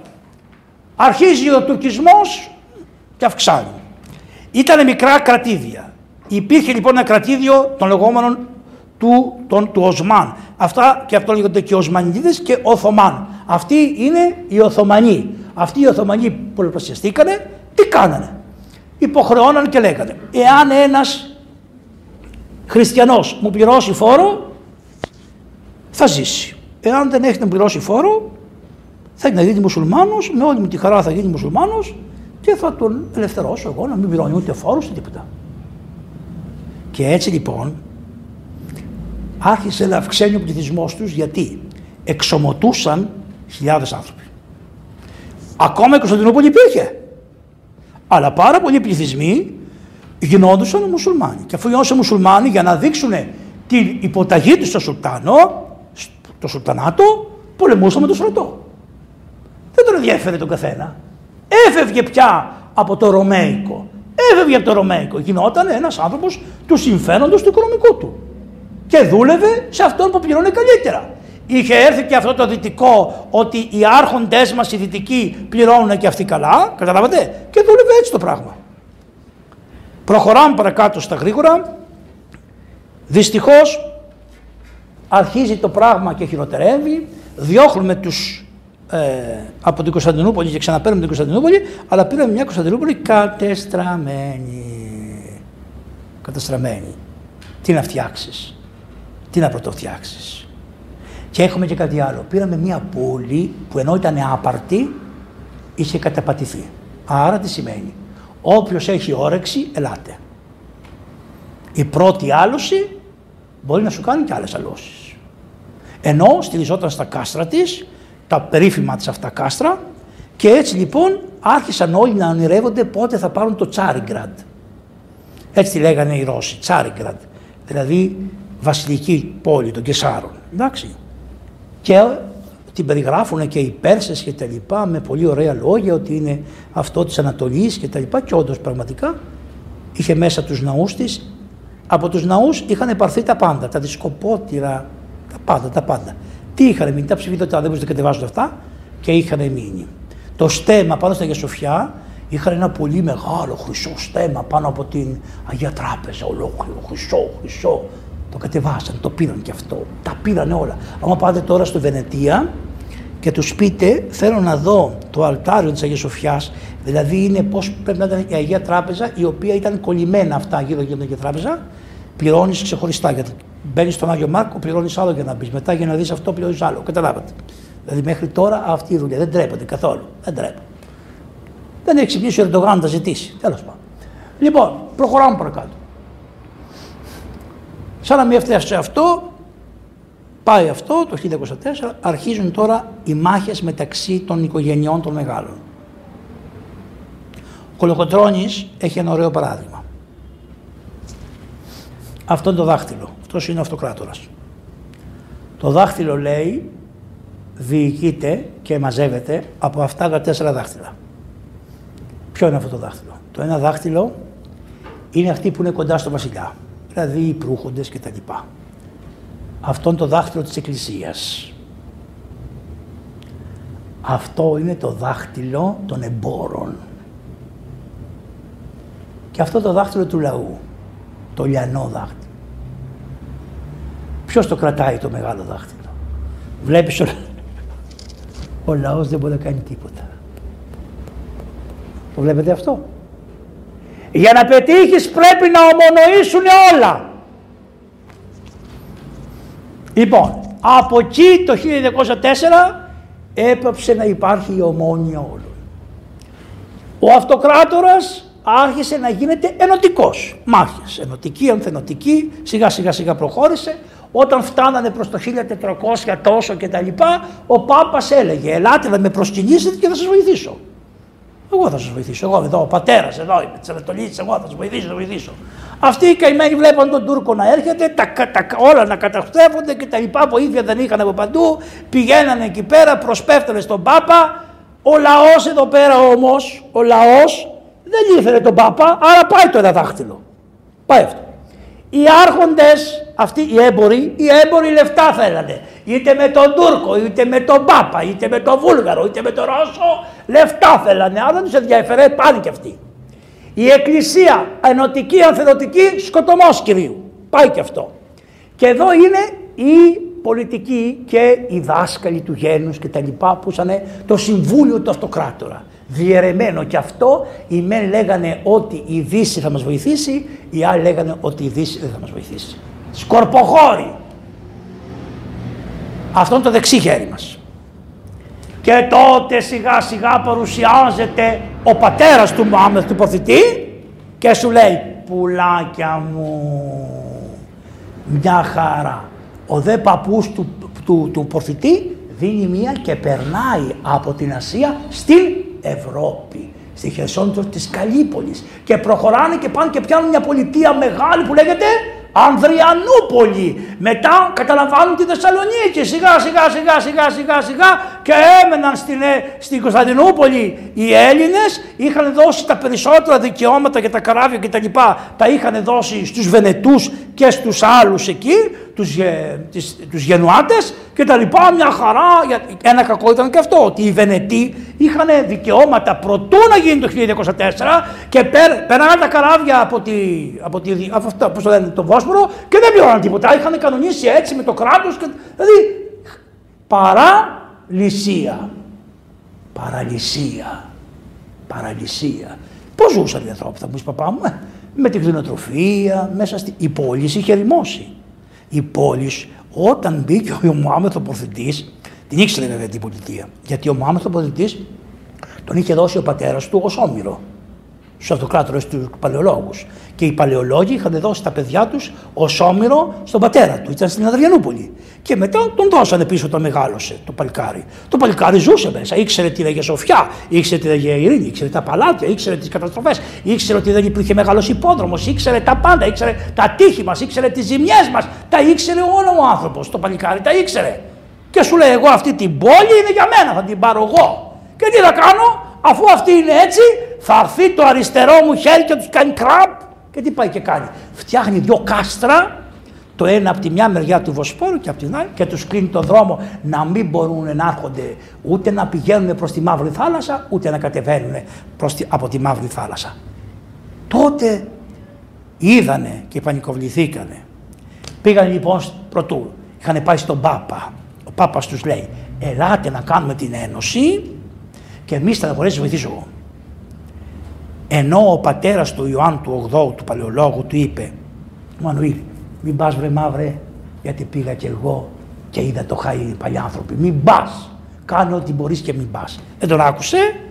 Πήρε τον ανθό, τον θεολογικό και φιλολογικό της Κωνσταντινούπολεως πήρανε με το καράβι τους και σηκωθήκαν και πήγανε τη Βενετία, βγήκανε, πήγανε μετά στη Φλωρεντία και πήγανε στη Φεράρα, τη Φεράρα μόνο και μετά στη Φλωρεντία. Γιατί; Γιατί όταν πήγαν στη Φεράρα, είδανε πώς πήγαν τα πράγματα και μερικοί από τους αρχαιρεί σηκωθήκαν και φύγανε κρυφά με τα πόδια και πήγαν στη θάλασσα πάνω καράβι και στην Ελλάδα. Και σου λέει δεν θα γίνει. Άμα μου φύγουν έτσι σιγά σιγά αρχίσουν και το διαλύουν και μου φεύγουν, τους πιάσανε λοιπόν του λέει: Επειδή η Φεράρα είναι κοντά στη θάλασσα, θα σας πάω στη Φλωρεντία. Και τους πήγε ακόμα πιο βαθιά για να μπορούν να φύγουν. Τους κόβει το φαγητό, τους κόβει το νερό, τους πάσει να πεινάνε και σου λέει: Θα υπογράψετε την ένωση. Και αρχίζει αυτό το μανιακό. Ο αυτοκράτορας έλεγε υπογράψτε, να τελειώνουμε. Δεν υπογράφουμε, υπογράφουν. Τέλος πάντων υπογράψανε όλοι. Υπογράψανε όλοι. Και ο Άγιος Ραφαήλ. Αυτός ο Άγιος Ραφαήλ, το ξέρετε, ο Άγιος Ραφαήλ, τον γιατρό. Το Ραφαήλ που ήταν, ο Άγιος Ραφαήλ ήταν γιατρός ο Άγιος Ραφαήλ, αυτός στη Μητυλίνη. Στη Μητυλίνη. Ήταν, στην, ήταν στη Σύνοδο. Ο Άγιος Ραφαήλ ήταν στη Σύνοδο. Όπως και ο, αυτός που το έκανε μετά πατριάρχη, τον, ε, πώς λέγεται αυτός, ο Γεώργιος Σχολάριος. Γεώργιος και μετά έγινε Γενάδιος. Λοιπόν, ήταν και αυτός. Υπογράψαν αυτοί όλοι, όλοι. Αφού ήταν σε ανάγκη. Κατάλαβες; Ο μόνος που δεν υπέγραψε είναι ο Μάρκος ο Ευγενικός. Ο Εφέσιο είπε, άρε παπά δεν υπογράφω. Δεν υπογράφω. Όταν ήρθε το χαρτί και ο Πάπας διαβάζει, διαβάζει, διαβάζει, διαβάζει και λέει ο Μάρκος, πού είναι ο Μάρκος, πού είναι ο Μάρκος έκανε ο Πάπας. Και λέει ο Μάρκος δεν υπέγραψε. Μάρκος δεν υπέγραψε ουδέν ένας άνθρωπος μπορεί να κρατήσει την αλήθεια. Ένας άνθρωπος. Δεν πειράζει. Ας πάνε όλοι με το διάολο. Ένας να μείνει κρατάει την αλήθεια. Τι είπε. Μάρκος δεν υπέγραψε. Ουδέν δεν επίσαμε. Τίποτα δεν κάναμε. Και γυρίζει ο Μάρκος στην Κωνσταντινούπολη. Τον υποδέχεται ο λαός. Το λιανό δάχτυλο. Τον υποδέχεται με χαρά. Και όλοι οι υπόλοιποι με μούτρα κατεβασμένα πήγανε να ζητήσουν συγγνώμη. Ακούστε τώρα γιατί μας έχουν αιρετικίους οι Ρώσοι. Οι Ρώσοι εμάς δεν μας δέχονται ως χριστιανούς. Γιατί; Γιατί υπογράψαμε στη Φεράρα. Και όχι μόνο αυτό, αλλά τον Αρχιεπίσκοπο Κιέβου που τον είχαμε μαζί υπέγραψε πρώτος φαρδιά πλατιά. Ήταν όμως Έλληνας, δεν ήταν Ρώσος. Και σου λένε, κύριοι εσείς πήγατε με τους παπικούς. Πόσο καιρό κρατάνε οι διαφορές μας, τις βλέπετε; Εσείς νομίζετε ότι είναι τωρινές; Είναι χρόνια το θηρίο.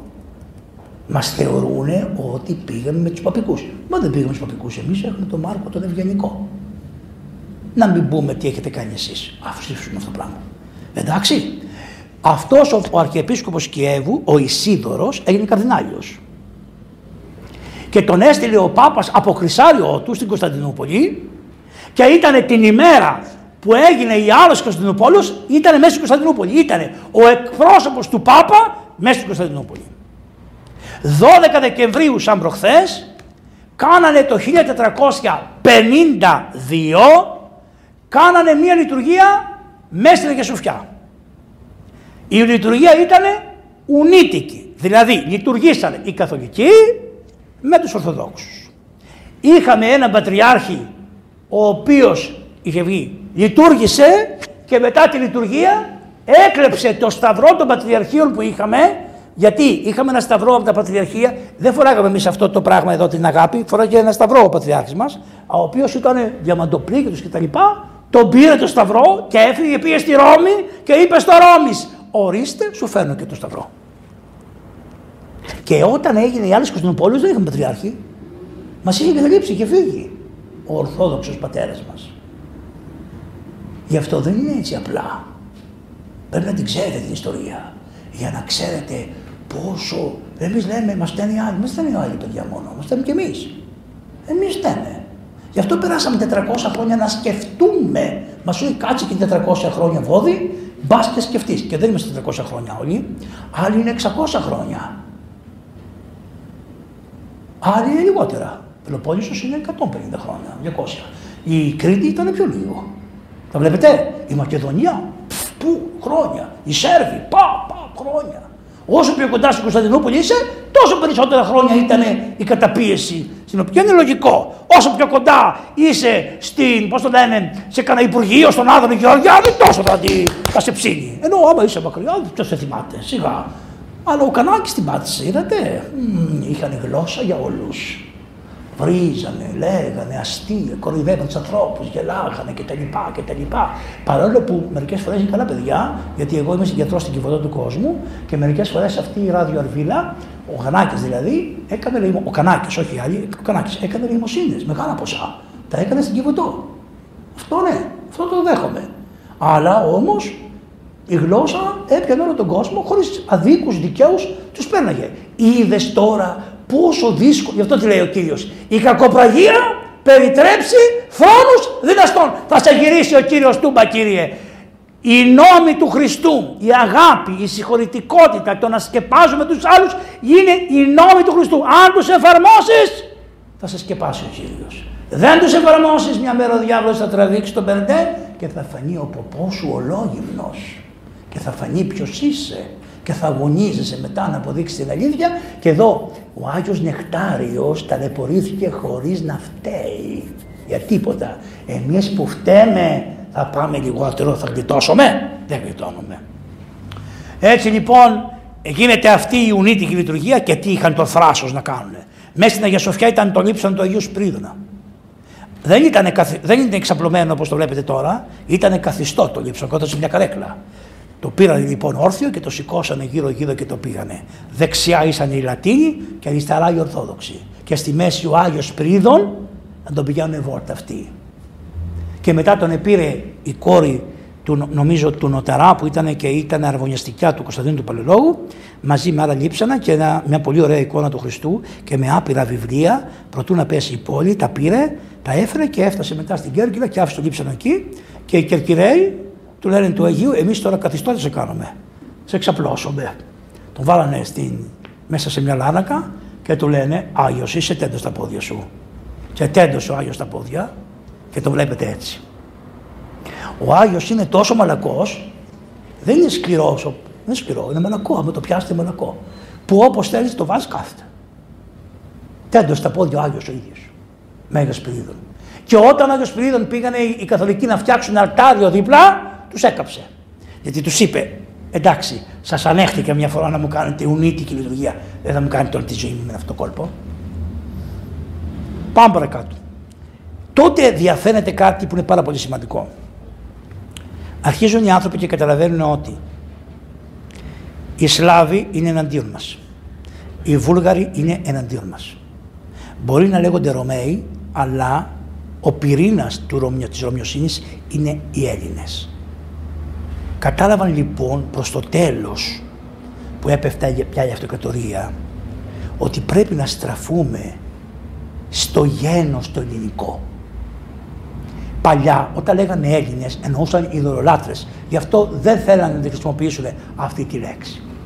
Τι είμαστε λοιπόν, Ρωμνοί, τότε εμφανίζεται αυτό με όλη τη μεγαλοπρέπεια. Ρωμνοί, Έλληνες εσμέν το γένος, αλλού την πίστη, λέει αυτός ο Άγιος ο, πώς το λένε, ο, ο, ο, ο σχολάριος. Γιατί τον κατηγορούν το σχολάριο ότι ο σχολάριος ήταν εναντίον των Ελλήνων. Δεν ήταν εναντίον των Ελλήνων, ήταν εναντίον της ειδωλολατρίας. Γι' αυτό λέει Έλληνος εσμέν το γένος και τη γλώτη αλλού την πίστη. Δεν είμαστε Έλληνες ως προς την πίστη, δεν είμαστε ειδωλολάτρες, είμαστε όμως Έλληνες το γένος, γενεαλογικά είμαστε Έλληνες, έχουμε τι είναι, το όμεμον, το αίμα μας, δηλαδή το γένος, το ομόγλωσσον και το ομόθρησκον. Αυτά τα τρία. Αυτά λοιπόν άρχισαν και εμφανίζονταν προς το τέλος. Φανιστήκανε και αυτοί οι νεο, ε, ε παγανιστές, πλατωνιστές, όπως είναι ο Πλήθωνο και Μισθός και τα λοιπά και τα λοιπά. Τον κατηγορούν τον Άγιο Γεώργιο ότι έκαψε του Πλήθωνα, λέει, τα συγγράμματα. Ψέματα, αυτινής ψέματα. Δεν έκαψε ποτέ ο Πλήθων κανένα σύγγραμμα, ε, ο, ο, ε, ο, ο Γιώργος Σχολάριος δεν έκοψε ποτέ κανένα σύγγραμμα, κανένα, παρεκτός, είχε μαγικά συγγράμματα, είχε γράψει μαγικά. Δηλαδή, όταν θέλεις για τον έρωτα αυτό, θα κάνεις τούτο και το άλλο. Και μαγικά, είχε και μαγικά τέτοια από τις αρχαίες θρησκείες. Αυτά η Εκκλησία δεν μπορεί να δεχτεί τα κείμενα, πρώτα να τα θεωρεί προϊόντα υποκουλτούρας και πολιτισμού. Αυτό είναι βλακίες. Αυτό το έκαψε, ναι, το ξέρω. Αλλά τα υπόλοιπα κείμενα που είχαν να κάνουν με τον Πλάτο, με τον Αριστοτέλη, με ορμηνίε, δεν είπα, βρε ανόητη, αν ήθελε να τα κόψει αυτή η εκκλησία, θα είχατε εσείς σήμερα την Ιλιάδα και την Οδύσσια που την έχει χαρακτηρίσει ο Άγιος Ευστάθιο Θεσσαλονίκης και έχει γράψει τόσα συγγράμματα. Η εκκλησία τα διέσωσε, το μοναστήρι τα διασώσανε. Τις μαγείες του Πλάτου. Και γι' αυτό, αυτό για να το διορθώσει ένας μεγάλος συγγραφέας που ο πατέρας σας τον γνωρίζει πάρα πολύ καλύτερα από μένα, ο Παπαδιαμάντης, έγραψε, τι έγραψε, έγραψε ένα ολόκληρο βιβλίο Γευτοπούλα. Στον πλήθωνα έγινε αυτά. Για να δείξει τον νεοπαγανισμό που ερχότανε. Και ότι αυτό δεν έχει καμία σχέση με την Ορθόδοξη Εκκλησία και με τον Ελληνισμό. Δεν έχει καμία Ορθόδοξη. Πέρασαν αυτά, τα παλαιά πήγανε. Δεν καθίσουμε τώρα να και τους θεούς του Ολύμπου και όχι τους Ολύμπου, του συγκρι, συγκριτισμό, στον οποίο πάρα πολλοί θέλουν να μας βάλουν αυτόν τον καιρό στο συγκριτισμό. Βλέπετε λοιπόν ότι τα πράγματα. Τώρα, τι γινότανε; Μέσα στην Κωνσταντινούπολη υπήρχαν καμία 20.000 άνθρωποι. Το τέλος ήγγιζε. Ο Μωάμεθο προθητής ψάχνει να βρει πώς θα πάρει τα κάστρα και σκέφτηκε ευφύης άνθρωπος ότι ο πόλεμος αυτός θα γίνει ο πόλεμος μεταξύ της επιστήμης και της παλιάς, του παλιού τρόπου ζωής. Ποια ήταν η επιστήμη; Οι μπομπάρδες. Δεν χάσαμε τον πόλεμο στην Κωνσταντινούπολη διότι δεν είχαμε Ανδρία. Μας ενίκησε μας ελικήσαν τα κανόνια και η πυρίτιδα. Δεν είχαμε λεφτά, ο κολοκοτρώνης δεν είναι ωραίο.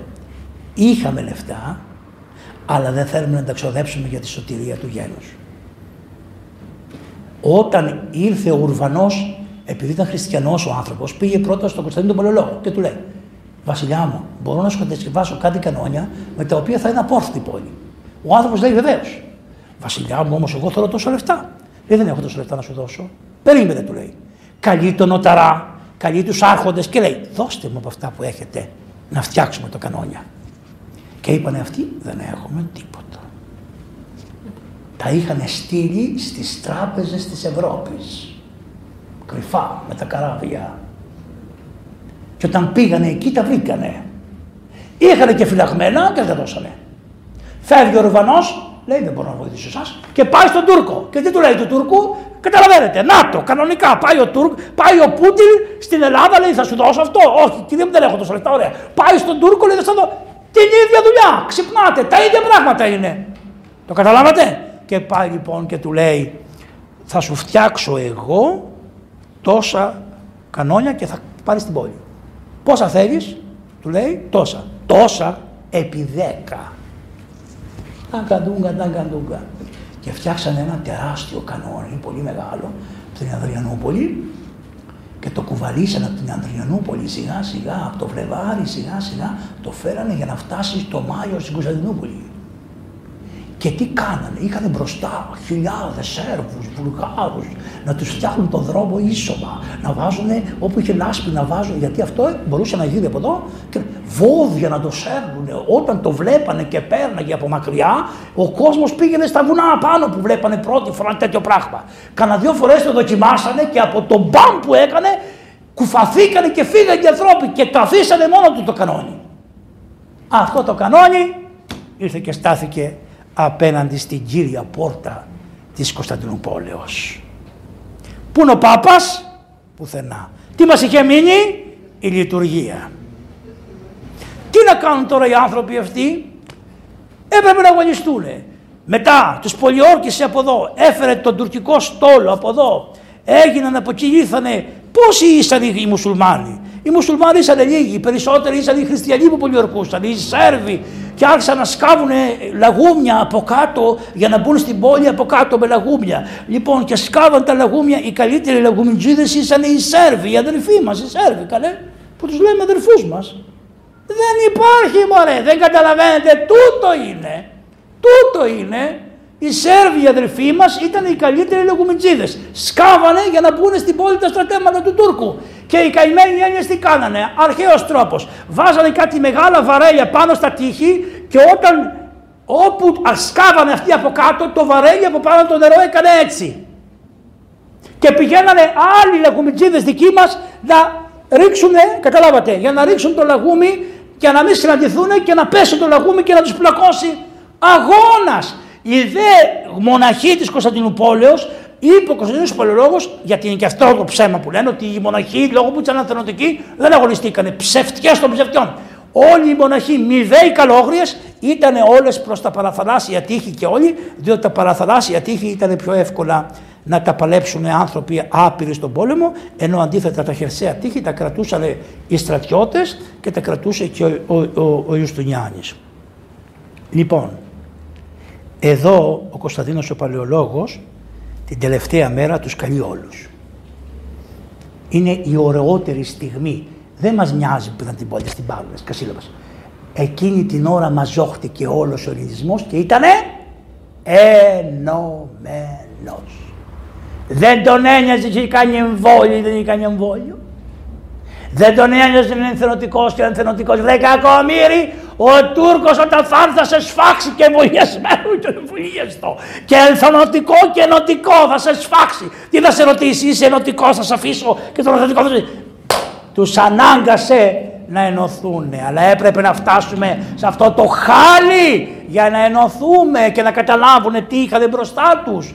Ε, οι καημένοι, για να κλαίσει είναι, για να κλαίσει είναι. Λοιπόν, και όταν έπρεπε και φωνάζανε οι Άγιοι, οι πατέρες και τα λοιπά, ο Γρηγόριος ο Παλαμάς τον πιάσανε οι Τούρκοι, τον πιάσανε εχμάλωτο και κράτησε μαζί τους τέσσερα χρόνια και έγραψε ολόκληρη πραγματεία πώς αντιμετωπίσεις το μουσουλμανισμό. Διαβάζετε στα πανεπιστήμια πουθενά, δεν ξέρουν τίποτα, κανένας δεν ξέρει. Σιγά, σου λέει σιγά τώρα, το Γρηγόριο τον Παλαμά. Που όλος ο πολεμάς τον έχουν μόνο για τη νοερή προσευχή. Και παίρνει ένας ένα κομποσκίνη και παίρνει ένα ελικόπτερο και φεύγει από το και πάει στο άλλο και κρατάει το κομποσκίνη και νομίζει ότι αυτή είναι η ωραία προσευχή. Δεν είναι ωραία προσευχή, βρε έτσι. Τελείωσε. Ξυπνάτε. Ξυπνάτε. Για τα λεφτά τα κάνεις όλα που λέει το τραγούδι. Ο Θεός να μας συγχωρέσει, για τα λεφτά τα κάνουμε όλα. Αυτό είναι το. Γι' αυτό ο κύριος τι είπε. Ε, πάρ τους στη χάρη και άσου 400 χρόνια τα μοσχαρομούσχαρα να ταλαιπωριούνται εκεί πέρα να δούμε τι θα γίνει. Μήπως μαζευτούνε και θα σου πω και κάτι άλλο. Θα μου καρποφορήσουνε. Τι θα σου καρποφορήσουμε κύριε; 400 χρόνια σκλαβιά. Τι θα σου δώσουμε. Αγίους. Μου δώσατε τους νεομάρτυρες. Τόσους πολλούς Αγίους τόσους πολλούς νεομάρτυρες και αποδείξατε κάτι άλλο, ότι η Ορθοδοξία είναι αληθινή πίστη, διότι αφού μπορεί και στερεώνει τις ψυχές και πεθαίνω για τον Χριστό, είναι αληθινή πίστη, πραγματική πίστη. Και λέει ο αυτοκράτορας, Έλληνες, παπ, χρησιμοποιείται η λέξη προτού να πέσει η Κωνσταντινούπολη επίσημα. Είμαστε όλοι ίσοι. Μπορεί να είμαι ο αυτοκράτορας, είμαι διάκονος στον αγώνα και εσείς συγχωρέστε με για όποιο λάθος έκανα και εσείς να συγχωρεθείτε μεταξύ σας. Θα αγωνιστούμε για την πατρίδα μας και για τον βασιλέα, δηλαδή σαν να λέει τη βασιλεία, δεν λέει τον εαυτό του, και για τον βασιλέα θα αγωνιστούμε και για την πατρίδα αυτή και τη χώρα και το λοιπά. Κι άλλο Θεός θέλει να μας δώσει την νίκη, καλώ. Ω γιατί, γιατί ο άνθρωπος αυτός, όλοι αυτοί μεγαλώσαν με την Ορθόδοξο πίστη. Πού τι λέει ο Ορθόδοξος πίστη, Μεθαύριο που θα έρθουν τα Χριστούγεννα και θα πείτε, θα πείτε για τους για τους παιδε εν καμίνο, όταν τον Αβοδοχονόσορα τους λέει θα προσκυνήσετε και τα λοιπά, λένε αυτοί οι παιδε, λένε. Εμείς την εικόνα τη χρυσή δεν την προσκυνάμε προτιμούμε να πεθάνουμε. Είναι δυνατός ο Θεός, προσέξτε, να μας βγάλει από την κάμινο του πυρός την κοιωμένη. Εκεί έπρεπε να έχει τελεία. Δεν λέει αυτό. Συνεχίζει και λέει. Και αν ο Θεός δεν θελήσει να μας βγάλει από την κάμινο του πυρός την κοιωμένη, ευλογητός ο Θεός που μας δίνει την ευλογία να πεθάνουμε για το Θεό μας. Αυτός ο αυτοκράτορας είχε διαβάσει αυτό αλλά να σου πω και κάτι άλλο. Ο άλλος, ο Λεωνίδας, το είχε διαβάσει; Όχι. λέει ο Γεροπορφύριος, ένα πάρα πολύ ωραίο, κρατήστε το. Πάνε μια μέρα στο Γεροπορφύριο και λένε, ρε γέροντα του λέει, είναι δυνατόν, του λέει, οι αρχαίοι Έλληνες να πηγαίνουν στην Επίδαυρο, στο, πώς το λένε εκεί, ξέρετε, το αμφιάρα, ε, το, καλά λέω, το Ιπποκράτη, έχει, έχει το ασκληπείο της Επιδαύρου και να παρακαλάνε τον ασκληπιό και να γίνονται καλά. Ήταν δυνατόν, γινόντουσαν καλά πραγματικά από τον Ασκληπιό ή ο διάβολος τους έκανε καλά και νομίζανε αυτοί ότι. Και τι λέει ο Δ. Πορφύριος; Ο αληθινός Θεός, βλέποντας την πίστη με την οποία προσευχόντουσαν οι άνθρωποι, ας προσευχόντουσαν και σε λάθος Θεός, ο αληθινός Θεός τους έκανε το θαύμα. Το έχει πει ο Άγιος Πορφύριος αυτό. Το καταλαβαίνετε; Κανενός ανθρώπους σε όλα τα μέρη του κόσμου, είτε ξέρει περί Θεού, είτε δεν ξέρει περί του Θεού, εάν είναι ειλικρινής και σταθεί απέναντι στο Θεό, αυτό που νομίζει Θεό, είναι ειλικρινής, ο Θεός θα πει, παιδί μου, ας πιστεύεις λάθος, ας πιστεύεις τα ξώανα, ας μην ξέρεις τι πιστεύεις, εφόσον στέκεσαι απέναντί μου με όλη την καρδιά, εγώ, εγώ, ο Θεός θα σε ελεήσω. Και πέσαμε λοιπόν και μετά από αυτό φιληθήκανε, συγχωρεθήκανε, πέρασε ο αυτοκράτορας από όλα μαζί με τον Νοταρά, πέρασε τα κάστρα κτλ. Περιτώ δεν να σας πω ότι κάποια παιδιά, του, το παιδί του Νοταρά, ο αυτοκράτορας αυτός ο καλός, ο Τούρκος, το επιάσανε μέσα σε ένα καραβάκι που πήγε να τους κάψει. Κάνανε, πώς θα λένε αυτά, που, που καίγανε τα καράβια, τα κάνανε τα περιπολικά. Τα περιπολικά ήταν από παλιά. Και πήγαν τα παιδιά, τέσσερα παιδιά να κάψουν την αρμάδα των Τούρκων. Και άμα το γεγόταν αυτό, τα πιάσαν τα παιδάκια. Πώς τα πιάσανε, Ποιος τα πιάσανε; Οι γενουάτες που ήσαν απέναντι και θέλουν να κρατήσουν ουδέτερη θέση, δηλαδή καταλαβαίνετε τι σημαίνει, οι καθολικοί γενουάτες, δηλαδή σημαίνει οι Φράγκοι, κάνανε σήμα στα καράβια τουρκικά και λέγανε Να το, να το, πάει, πάει να σας κάψει. Τους προδώσανε από πάνω. Αυτοί είναι φίλοι μας, παιδί μου, ήσαν φίλοι μας αυτοί. Τι είναι αυτό; Και από τότε μέχρι τώρα νομίζετε ότι γίνανε φίλοι ποτέ; Την είδατε την Ισπανία πώς; Η Γαλλία έκανε με μάστα τα αεροπλάνα και η Ισπανία έκανε με τον τόπο. Πώς τα βλέπετε εσείς; Πώς τα βλέπετε; Είναι ανθρώποι; Το συμφέρον δεν ξυπνάμε ποτέ. Καθόμαστε και μας λέει τηλεόραση αυτά τα. Αυτό το. Άμα κλείσετε τις τηλεοράσεις σας. Κλείστε τα ακού. Κλείστε, ανοίξτε τα ραδιόφωνα. Μόνο ακούστε λίγο ραδιοφωνάκι εκεί πέρα και το μαυροτράγκο Θεός να του συγχωρέσει. Μας μπουρδούκλωνε, μας έλεγε εδώ πέρα. Θεός χωρί το κακομίδι. Λοιπόν, χίλιες φορές τον τράγκο με τις βλακίες του παρά αυτό το πράγμα. Μπούρου, μπούρου, μπούρου, μπούρου την κάθε Στεφανίδου και τον κάθε Στεφανιδάκο. Τέλος πάντων. Λοιπόν, πάμε παρακάτω. Γίνεται αυτή η μάχη. Το παιδί αυτό που σας είπα που το πιάσαμε, το γιο του Νοταρά, ο Μωάμαθ ο προθετής, αφού το βίασε μπροστά στον πατέρα που έβλεπε από τα κάστρα, το κόψε το κεφάλι. Κύριε, γιατί το βιάζεις; Κόψε το κεφάλι. Γιατί το βιάζεις το παιδί; Καταλάβατε που μπλέκαμε; Είχε το πράγμα εκτραχυνθεί τελείως. Ένας άνθρωπος ο οποίος ήταν φιλέλληνας αυτός. Τι θέλει να δείξει; Θέλει να δείξει τι σας περιμένει από τη μέρα που θα σας πάρω. Τους στέλνει λοιπόν ένα γράμμα και του λέει παράδοσε με την πόλη και θα φύγεις, θα μείνεις μαζί μου και τα λοιπά και τα λοιπά και αυτός απήντησε με αυτό το ωραίο που απήντησε και ο, ο πώς το λένε, ο Λεωνίδας ο οποίος το έγραψε και ο Λεωνίδας και αυτός το έγραψε.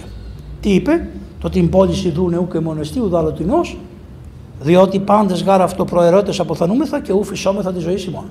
Αυτό πρέπει να το ξέρουν όλοι οι Έλληνες απ' έξω. Όπως όλοι οι Έλληνες πρέπει να ξέρουν τον εθνικό ύμνο όλες τις στροφές απ' έξω.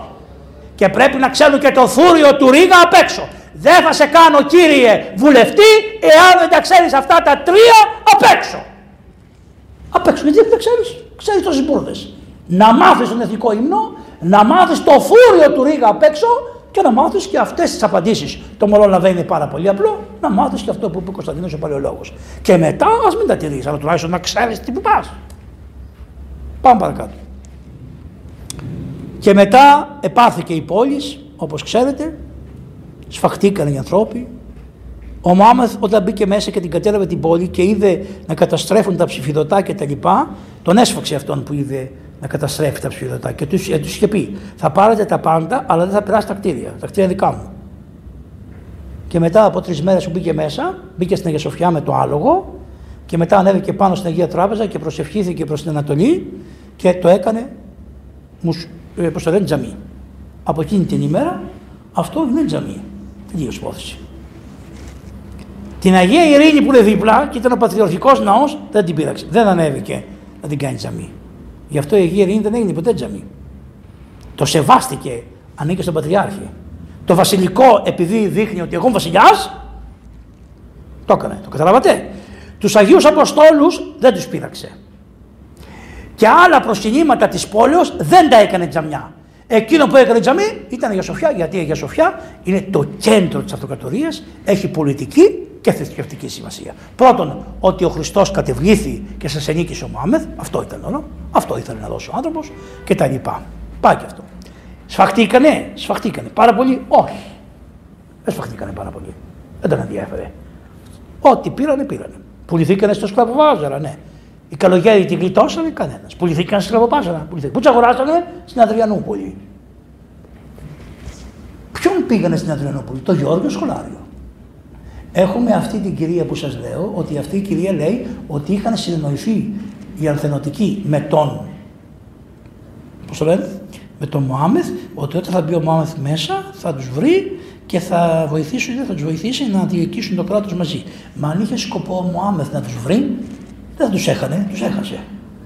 Τον πουλήσανε στην Αδριανούπολη. Και μετά, όταν μπήκε στην Κωνσταντινούπολη, είπε: Εγώ πρέπει να διοικήσω το μιλιέ των Ορθοδόξων Χριστιανών. Γιατί, διότι Βούλγαροι, Σέρβοι, Έλληνες, Αρμένοι, όλοι ήσαν χριστιανοί. Οι Τούρκοι, οι Μουσουλμάνοι ήταν ο πιο λίγος πληθυσμός της αυτοκρατορίας. Δεν μπορώ να τους διοικήσω τους χριστιανούς μόνος μου. Πρέπει να βρω έναν άλλο να διοικήσουμε μαζί τους χριστιανούς και να κάνει βέβαια αυτό που θα λέω εγώ. Και έψαξε λοιπόν και βρήκε το Γιώργο Σχολάριο. Τι είπε, θέλω ανθανωτικό. Εγώ δεν θέλω έναν που τα έχει καλά με τη Δύση, γιατί χαζόστα ήταν. Ποιος θα έβαζε έναν υπουργό που θα τα έχει καλά με το Πούτιν, δεν θα πεταγόταν ακόμα η Μέρκελ και θα έλεγε γιατί το βάζεις. Τα λέω σωστά. Πολιτική ήταν. Βρήκε αυτόν τον άνθρωπο. Πού τον βρήκε, τον είχαν πουλήσει και τον είχε αγοράσει ένας δούλο, τον είχε και έκανε μάθημα στα παιδιά του. Τον πήρε λοιπόν από εκεί και τον έφερε στην Κωνσταντινούπολη. Δύο μήνες τον έψαχνε. Τον τρίτο μήνα τον βρήκε. Αφού τον βρήκε, του λέει, άκουσα να σου πω, φτιάξε μόνος σου τους νόμους με τους οποίους θέλει να διοικηθεί η Εκκλησία. Μόνος σου φτιάξε.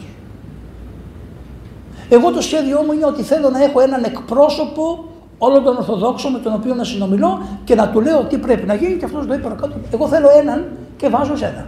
Κανόνισε εσύ πώς θέλεις να... Εγώ δεν θέλω να σας πειράξω όπως ήσασταν επί τους αυτοκράτορές σας κτλ. Εγώ είμαι η συνέχεια της Ρωμαϊκής Αυτοκρατορίας. Είμαι η συνέχεια των αυτοκρατόρων. Άστοι που λένε ότι δυσκολευόταν τι θρήσκευμα να κρατήσει. Γιατί είπε, η μεγαλύτερη αναλογία του πληθυσμού είναι Ορθόδοξη.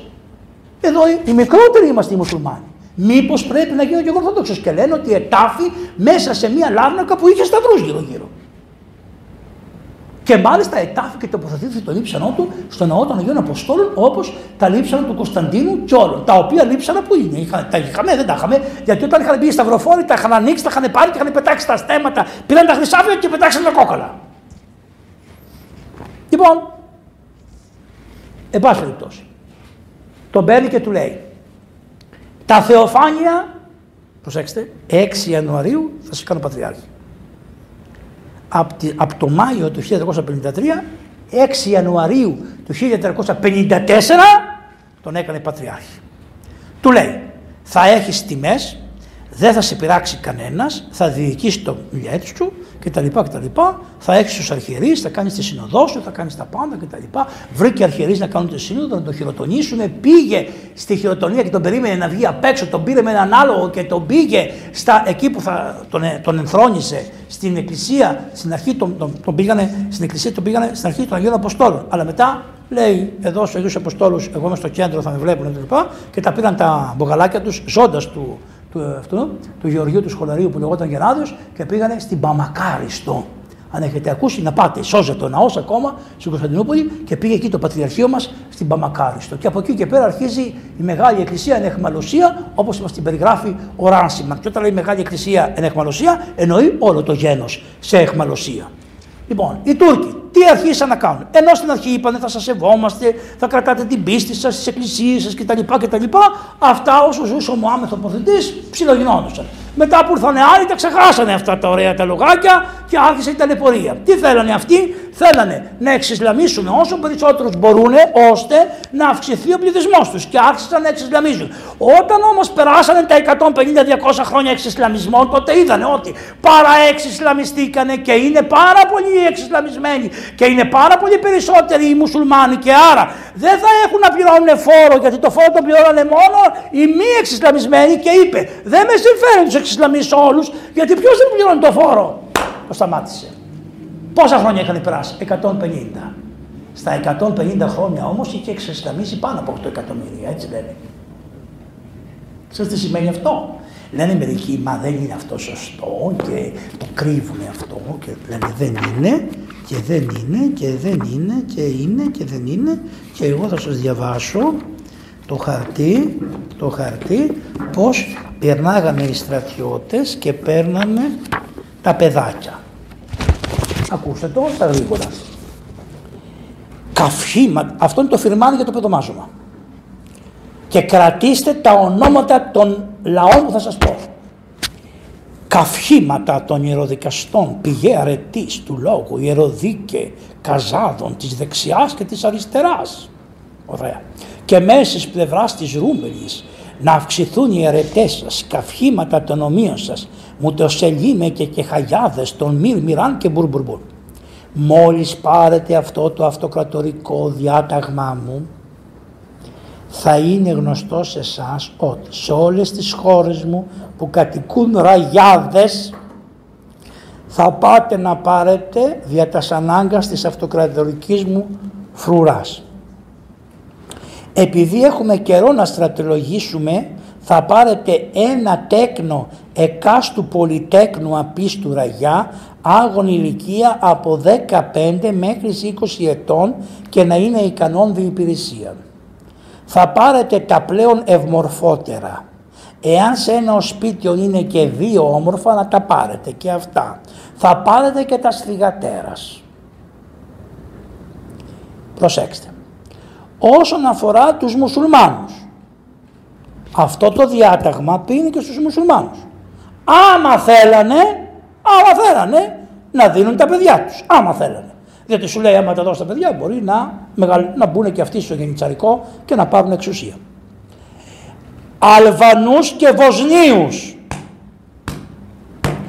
Τους Αλβανούς άμα θέλανε. Τους Έλληνες με το ζόρι. Το καταλαβαίνετε τι λέει; Δεν το ξαναδιαβάσω. Τους Αλβανούς άμα θέλουν. Τους Έλληνες με το ζόρι. Οι δε Έλληνες λέει αφού τους πάρετε θα πάρετε και τα λεφτά για τα αντισήματά τους και τα ρούχα τους και θα πείτε στον πατέρα τους να σας δώσουν και τα ρούχα, να αγοράσουν τα ρούχα. Στους Αλβανούς θα δώσετε και λεφτά και τα ρούχα θα τα αγοράσετε εσείς, άμα θέλουν τα παιδιά τους να τα δώσουν. Εάν δεν εμποδίσουν οι Έλληνες τα παιδιά να μην τα πάρετε, να τους σκοτώνετε πάρα αυτά και τις μητέρες. Υπάρχει ένα δημοτικό τραγούδι, αυτή είναι άθλη η ιστορία δεν είναι μόνο η ιστορία αυτά τα κείμενα λέει. Πού είναι τα κείμενα, ποιο, γιατί πρέπει να υπάρχει κείμενο; Δεν μου λέτε γιατί το Ευαγγέλιο του Χριστού πιστεύετε εσείς ότι το γράψαν οι Απόστολοι του Ρόφιλος ο Χριστός.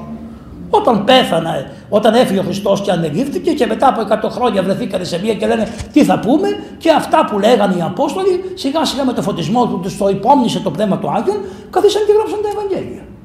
Έτσι γραφεί τα Ευαγγέλια. Το 50, το 70, το 100. Αυτό είναι τα Ευαγγέλια. Λοιπόν, γιατί δεν τα είχε η Εκκλησία ω πείρα αυτό το πράγμα, δεν είναι τις επιστολές του Παύλου που τις έγραφε ο Παύλος. Πρέπει να είναι γραμμένο. Και αν δεν είναι γραμμένο από το στόμα, δεν έχει. Εμείς η ιερά παραδοσή μας, είτε είναι με το στόμα, είτε είναι με το γραπτό, είναι το ίδιο. Ισόκυρα είναι. Αυτοί κάτι έξυπνοι που λένε το υπεραγία Θεό και δεν το λέμε, λέει. Λένε τις Παναγία τη χρονιά προηγουμένως και πεταγόντουσαν οι ψάτες και λέγανε ταπεινά βέβαια. Υπεραγία Θεό και σώσον εμά. Και τώρα μετά βγήκε μια σχολή που λέγε Δεν το λέμε το υπεραγία Θεό και πού το βρήκατε γραμμένο; Τι λες, ρε; Αυτό το έλεγε ο Σπαίσιο. Αυτό το έλεγε Πορφύριος. Αυτό το έλεγαν αυτοί οι Άγιοι. Πού το ξέρει, αφού το ζήσαμε εμείς, το λέγανε. Θα μου πεις εσύ το ψαλτάκι, το μοιράκιον. Τι είναι αυτά τα πράγματα; Που τα βρήκαμε γραμμένα. Δεν τα βρήκαμε γραμμένα. Μας τα παραδώσαν οι πατέρες μας. Και τα πάμε κι εμείς παρακάτω. Λοιπόν, υπάρχει δημοτικό τραγούδι που λέει.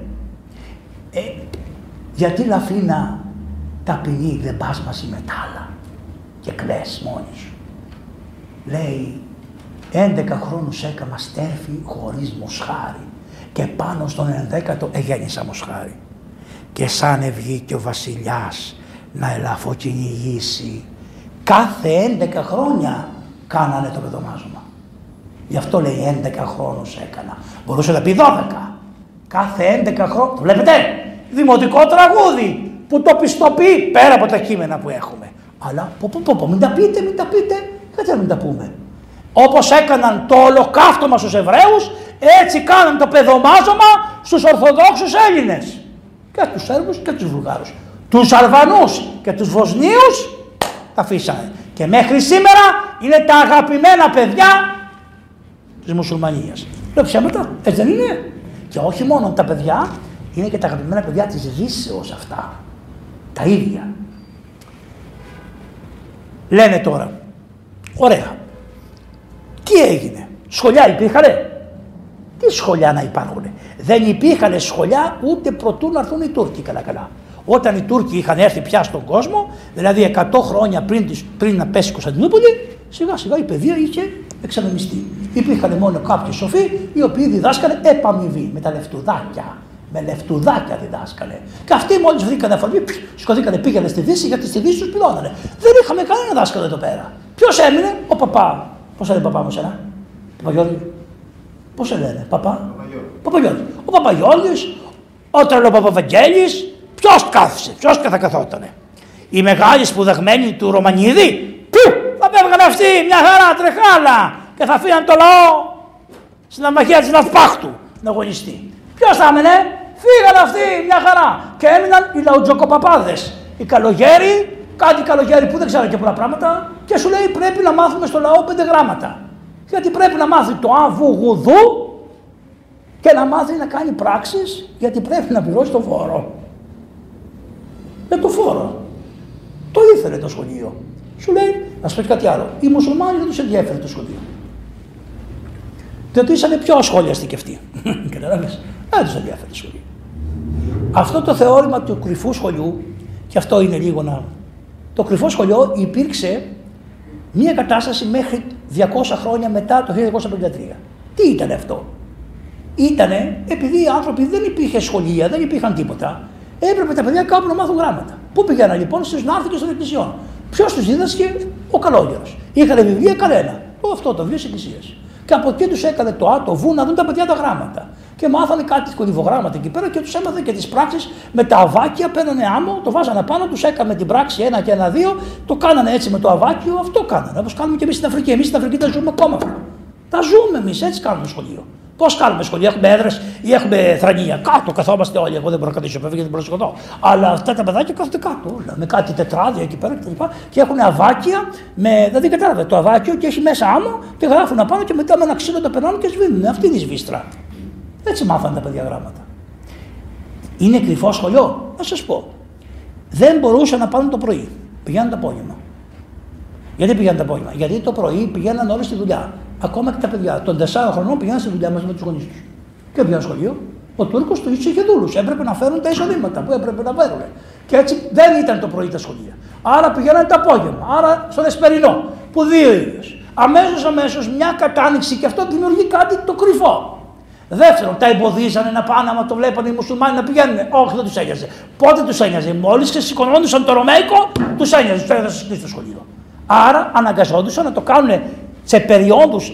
Τα έχει απαντήσει ο Μέγας Γεδεών στο Πατριαρχείο Κωνσταντινούπολεω. Έστειλε το Κωνσταντινούπολεο στο Πατριαρχείο ένα χαρτί και είπε: Πες μου, Μέγα Γεδεών, κάθισε και διάβασε και μάθε τα πάντα και να μου απαντήσεις τι γινόταν με τα σχολεία από την περίοδο τότε μέχρι τότε. Και από εκεί τα έχουμε γραμμένα και είναι ακριβής η μαρτυρία γιατί είναι τιμία η μαρτυρία. Και σπέκει κάτι άλλο. Εγώ μία φορά πήγα στη, στη, στη Ρωσία με την κομμουνιστική νεολαία της Ιατρικής Αθηνών. Δεν πειράζει, περνάει η ώρα, δεν πειράζει. για να σας δείξω με την κομμουνιστική νεολαία της Ιατρικής Αθηνών. Και επειδή πήγα με την κομμουνιστική νεολαία της Ιατρικής Αθηνών και μας είχε εικονίσει η κομμουνιστική νεολαία της Ρωσίας, δεν είχε έρθει ακόμα ο Γκουρμπατσόφ, δηλαδή ήταν για να φύγει ο Γκουρμπατσόφ τότε. Λοιπόν, μόλις είχε αρχίσει το πράγμα, την κλάσσο αυτό το περίφημο, λοιπόν, λόγω του ότι πήγαμε με την κομμουνιστική νεολαία, μας θεωρούσαν κομμουνιστές όλους που πήγαμε εκεί πέρα και εμένα κομμουνιστή με θεωρούσε του καημένο και είχα το δικαίωμα να μπαίνω όπου θέλω. Να μπαίνω μα όπου θέλω. Είχα δώσει μια ταυτότητα και έμπαινα όπου θέλω. Μία από τις χώρες που επισκεφθήκαμε μήνα με ένα μήνα Πήγαμε και στην Εστονία. Η Εστονία είναι κατηλημένη από τους Ρώσους. Έχει αυτόχθονα πληθυσμό, τον εστονικό πληθυσμό. Οι Ρώσοι που τον είχαν καταλάβει, τι είχαν σκεφτεί; Είχαν επιτρέψει, προσέξτε, στη Ρωσική Εκκλησία να κάνει εκκλησίες που να χρησιμοποιεί τη ρωσική γλώσσα και ήταν ελεύθερες εκκλησίες. Έβλεπες 40 ε, εκκλησίες στο Ταλίν και καμία στη Μόσχα. Το καταλάβατε τι έκαναν. Χρησιμοποιούσαν τις ρωσικές εκκλησίες, ρωσική προπαγάνδα του κομμουνιστικού για να την Εστονία. Οι Εστονοί όμως ήσαν ορθόδοξοι αυτόχθονες οι άνθρωποι. Και είχαν και αυτή τη λεγόμενη Εστονική εκκλησία. Αυτή την Εστονική εκκλησία την, κατα...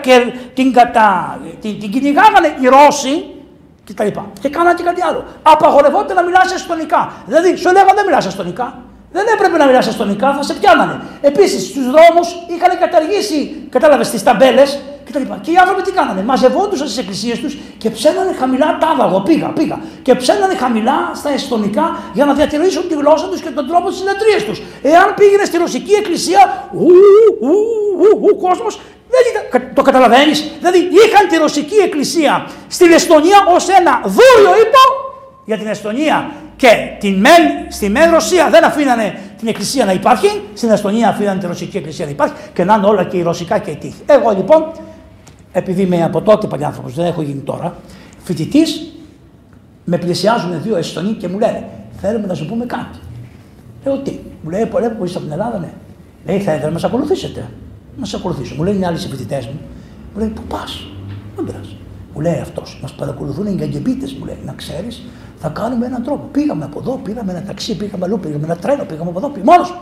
Μας, όχι μόνος, με άλλου δύο, αλλά οι άλλοι δύο φοβηθήκανε, είχαν Πάνω τους. Εγώ λέω, βουρ, να δούμε τι θα γίνει. Πάμε, ανοίγει ένα δωμάτιο, πάμε σε ένα σπίτι, τσάγια, περιποίηση, οι Εστονοί να μας αγκαλιάζουν, να λένε Είμαστε Ορθόδοξοι Χριστιανοί, δεν το πιστεύετε εσείς στη Δύση, εδώ εμείς υποφέρουμε. Και μου δίνουν τέτοια χαρτιά, καμιά πενινταριά χαρτιά και λέει: Όταν θα φύγετε από τη Ρωσία και τα ταθέσετε, θα περάσετε, σας παρακαλούμε, μέσα στα ρούχα σας, περάσετε να τα πάτε στην Ελλάδα και από την Ελλάδα, στείλτε τα στη Φιλανδία και σε άλλες χώρες που είναι συγγενείς να μάθουν τι τραβάμε εδώ πέρα.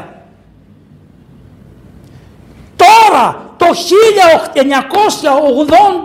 1988 πόσο, 87 πόσο ήτανε κρυφό σχολείο κύριοι. Κρυφά ήσανε και να μου πεις εμένα ότι δεν υπήρχε κρυφό σχολείο αφού τάσκιαζε η φοβέρα και τα σκέπαζε η σκλαβιά.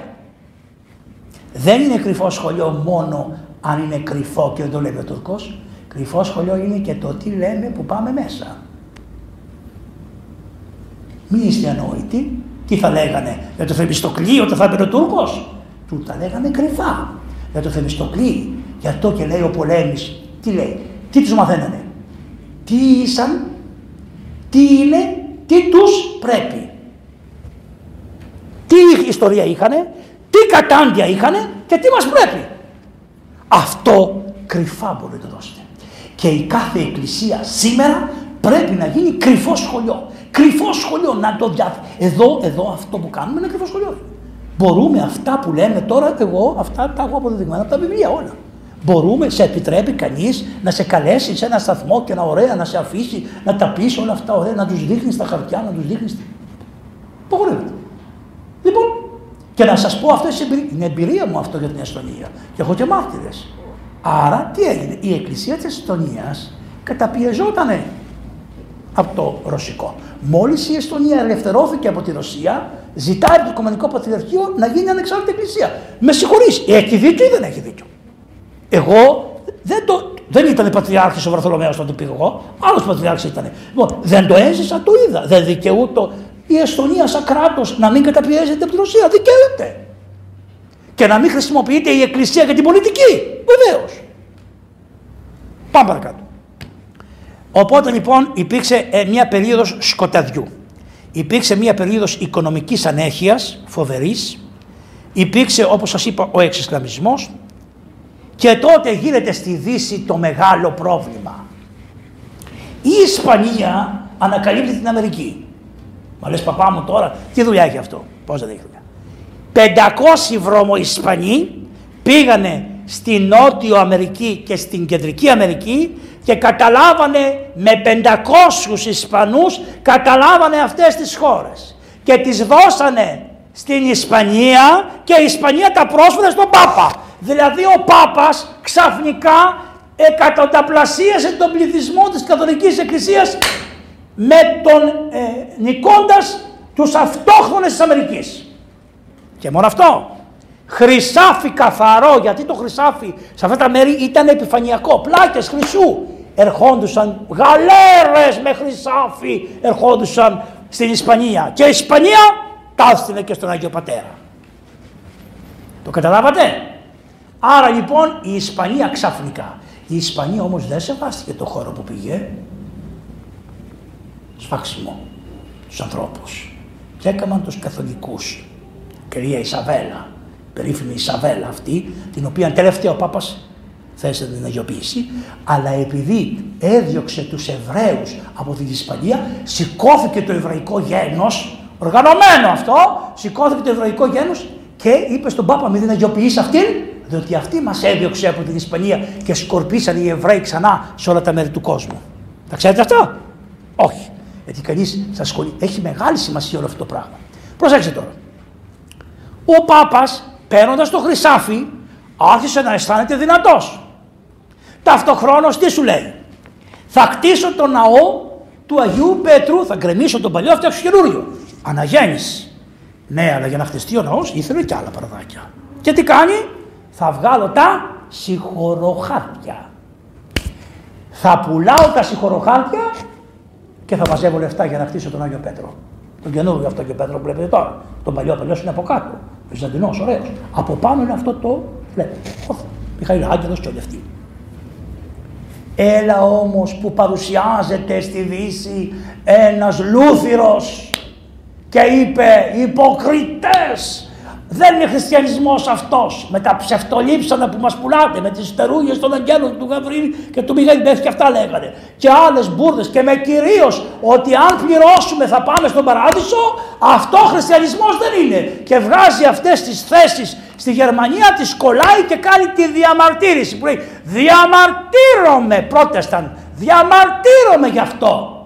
Και ο Πάπας ξαφνικά σου λέει όλους τους είχα από κάτω Είχα τα λεφτά μου που ερχόντουσαν από την Ισπανία και τώρα ξαφνικά μου περνάνε, μου εμφανίζονται όλοι αυτοί. Οι προτεστάντες για να, για να βοηθήσουν τον κόσμο, δεν πειράζει, για να βοηθήσουν τον κόσμο να, να ακολουθήσουν την πίστη τους, που ήταν Γερμανοί οι προτεστάντες, έτσι. Λοιπόν, οι προτεστάντες για να βοηθήσουν τον κόσμο να ακολουθήσουν την πίστη τους, τι χρησιμοποίησανε, τι, τα σχολεία. Πιάσαν τα σχολεία και είπανε τη γνώση του σχολείου.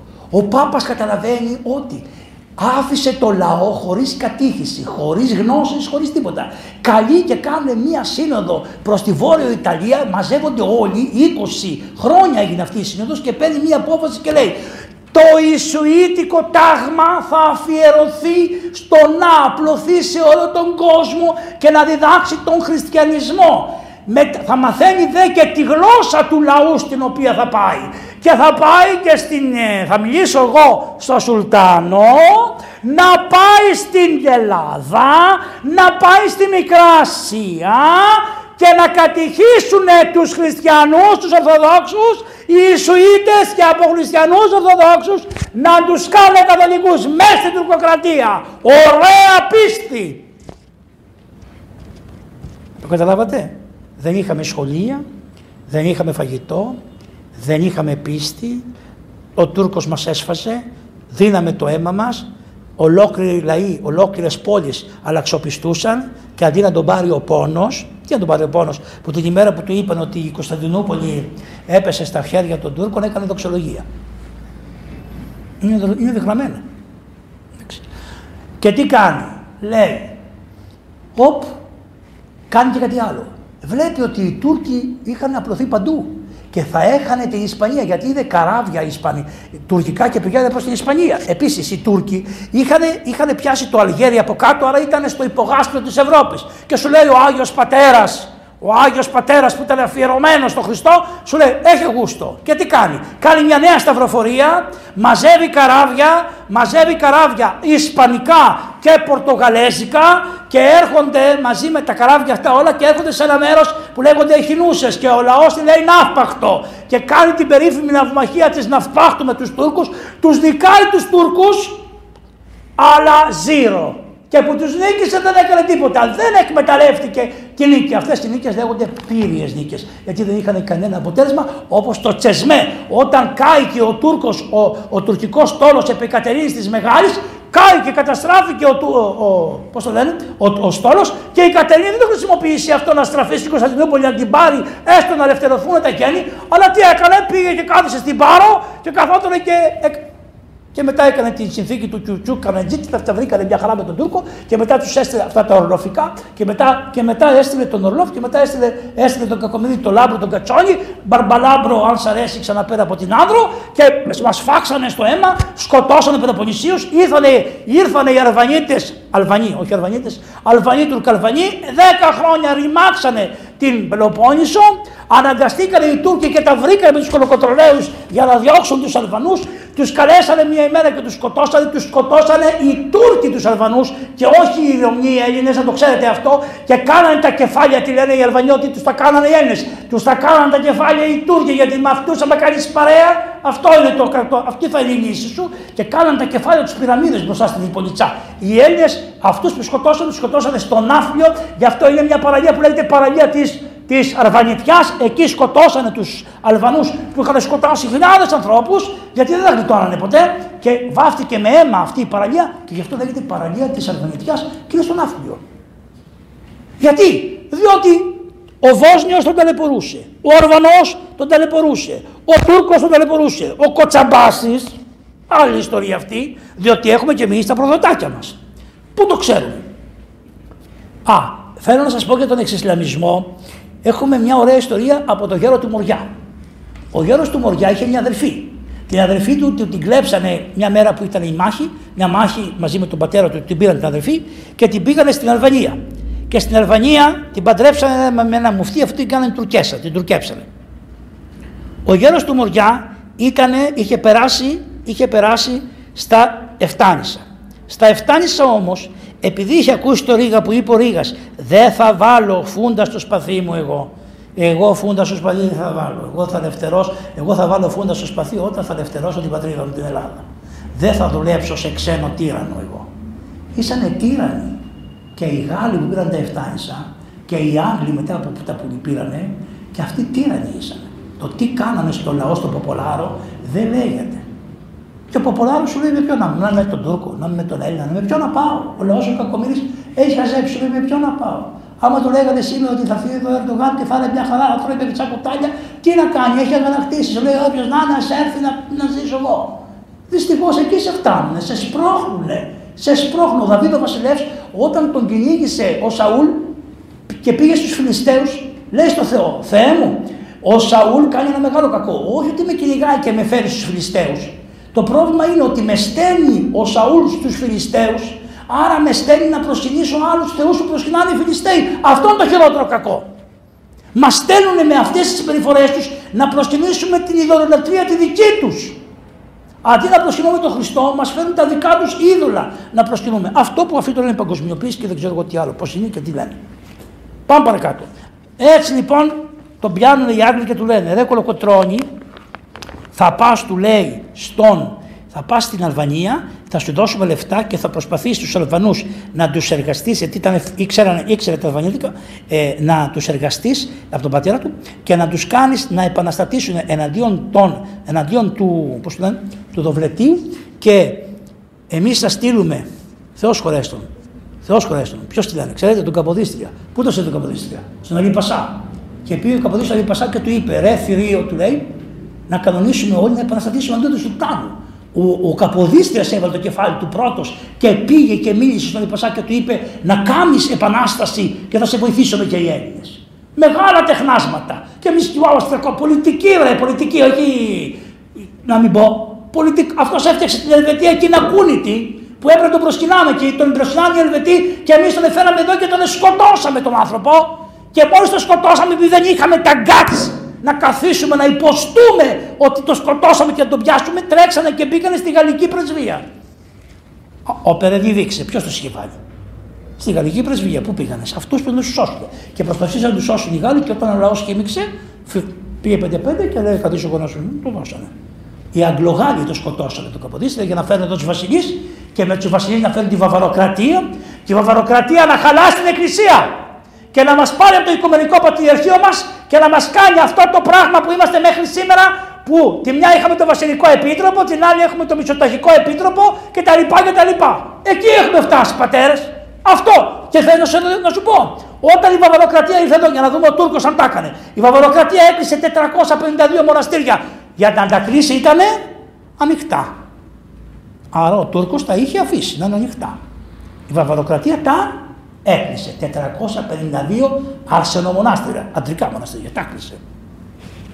Και σαν δεν έφτανε αυτό, έκλεισε και τα, και τα γυναικεία μοναστήρια. Και ακούστε τι έκανε. Είπε, οι καλόγεροι που είναι κάτω από 40 χρονών και οι καλόγριες που είναι κάτω από 40 χρονών, η Ιερά Σύνοδος το απεφάσισε έχουν ευλογία να φύγουν από το μοναστήρι και να πάνε να παντρευτούν. Οι υπόλοιποι που είναι πάνω από 40 χρονών θα φτιάξουμε μοναστήρια, τρία μοναστήρια, στη, ένα στη Στερεά, ένα στη, στα νησιά και ένα στη Πελοπόννησο και θα πάνε και εκεί πέρα. Τι εντολή των Βαβαρών. Μη μου πείτε δεν υπάρχουν, εδώ τα κείμενα τα έχω εγώ. Και μια γυναίκα καλογριά αντρού, αντρού ψηλή, πηγαίνει στο δεσπότη της Κορινθίας και του λέει σεβασμιότατε, του λέει, εγώ ήμουν καλόγρια, και με διώξατε από το μοναστήρι, σε μας βιώτατε. Της λέει, είναι ευλογημένο από τη σύνοδο να πας να παντρευτείς, της λέει, να βρεις έναν άντρα να παντρευτείς. Ευλογημένο από τη σύνοδο. Γραμμένο εδώ. Και αυτή έξυπνη. Ποιος θα με πάρει εμένα, ε, να βρεις ένα καλό παιδί να σε πάρει, της λέει. Αν βρεις, της λέει, μπράβο σου. Εγώ τον έχω βρει, λέει αυτή. Ε, τότε τι έρχεσαι και μου το λες.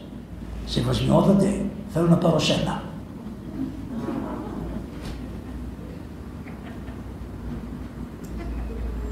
Τότε ο δεσπότης κατέβασε το κεφάλι κάτω και έκλαιγε. Με αναφιλητά.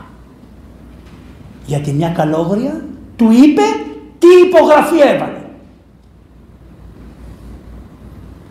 Και τι κάνανε οι Βαβαροί, ό,τι κάνανε και αυτοί που τους διδάξανε. Πήγανε στις εκκλησίες και πήραν από τα μοναστήρια που διαλύσανε τις εικόνες, βγάλανε τα σημοπουκάμισα, βγάλανε τα φωτοστέφανα, τα, ωραία, τα βάζανε σε κάτι μεγάλες τέτοιες, πώς λένε αυτές εκεί πέρα, κάτι κουβέρτες, τα δισκοπότηρα, μπαίνανε μέσα για τράπεζες και πέραν τα αρτοφόρια, αδειάζανε, βγάζαν τα λείψανα και τα πετάγανε να στα περιγράψει ο, ο, ο, πώς το λένε, ο Μακρυγιάννης. Και τα βάζανε όλα και τα πετάγανε εκεί να στα περιγράψει αυτός ο Άγιος άνθρωπος που πρέπει να γίνει ειδικό μάθημα. Να σας κάνω για τον Κωνσταντίνο τον, τον οικονόμο, τον εξοικονόμων. Αυτόν τον άνθρωπο, τον πρωτόπαπα του Οικουμενικού Πατριαρχείου όπου τον διώχνανε. Γιατί του, όταν, όταν, όταν αντέδρασε για αυτά του είπανε δεν είσαι Έλληνας, σε διώχνουμε και θα περάσει τα σύνορα και σου κάνουμε εξορία να πας να ζήσεις με τους Τούρκους.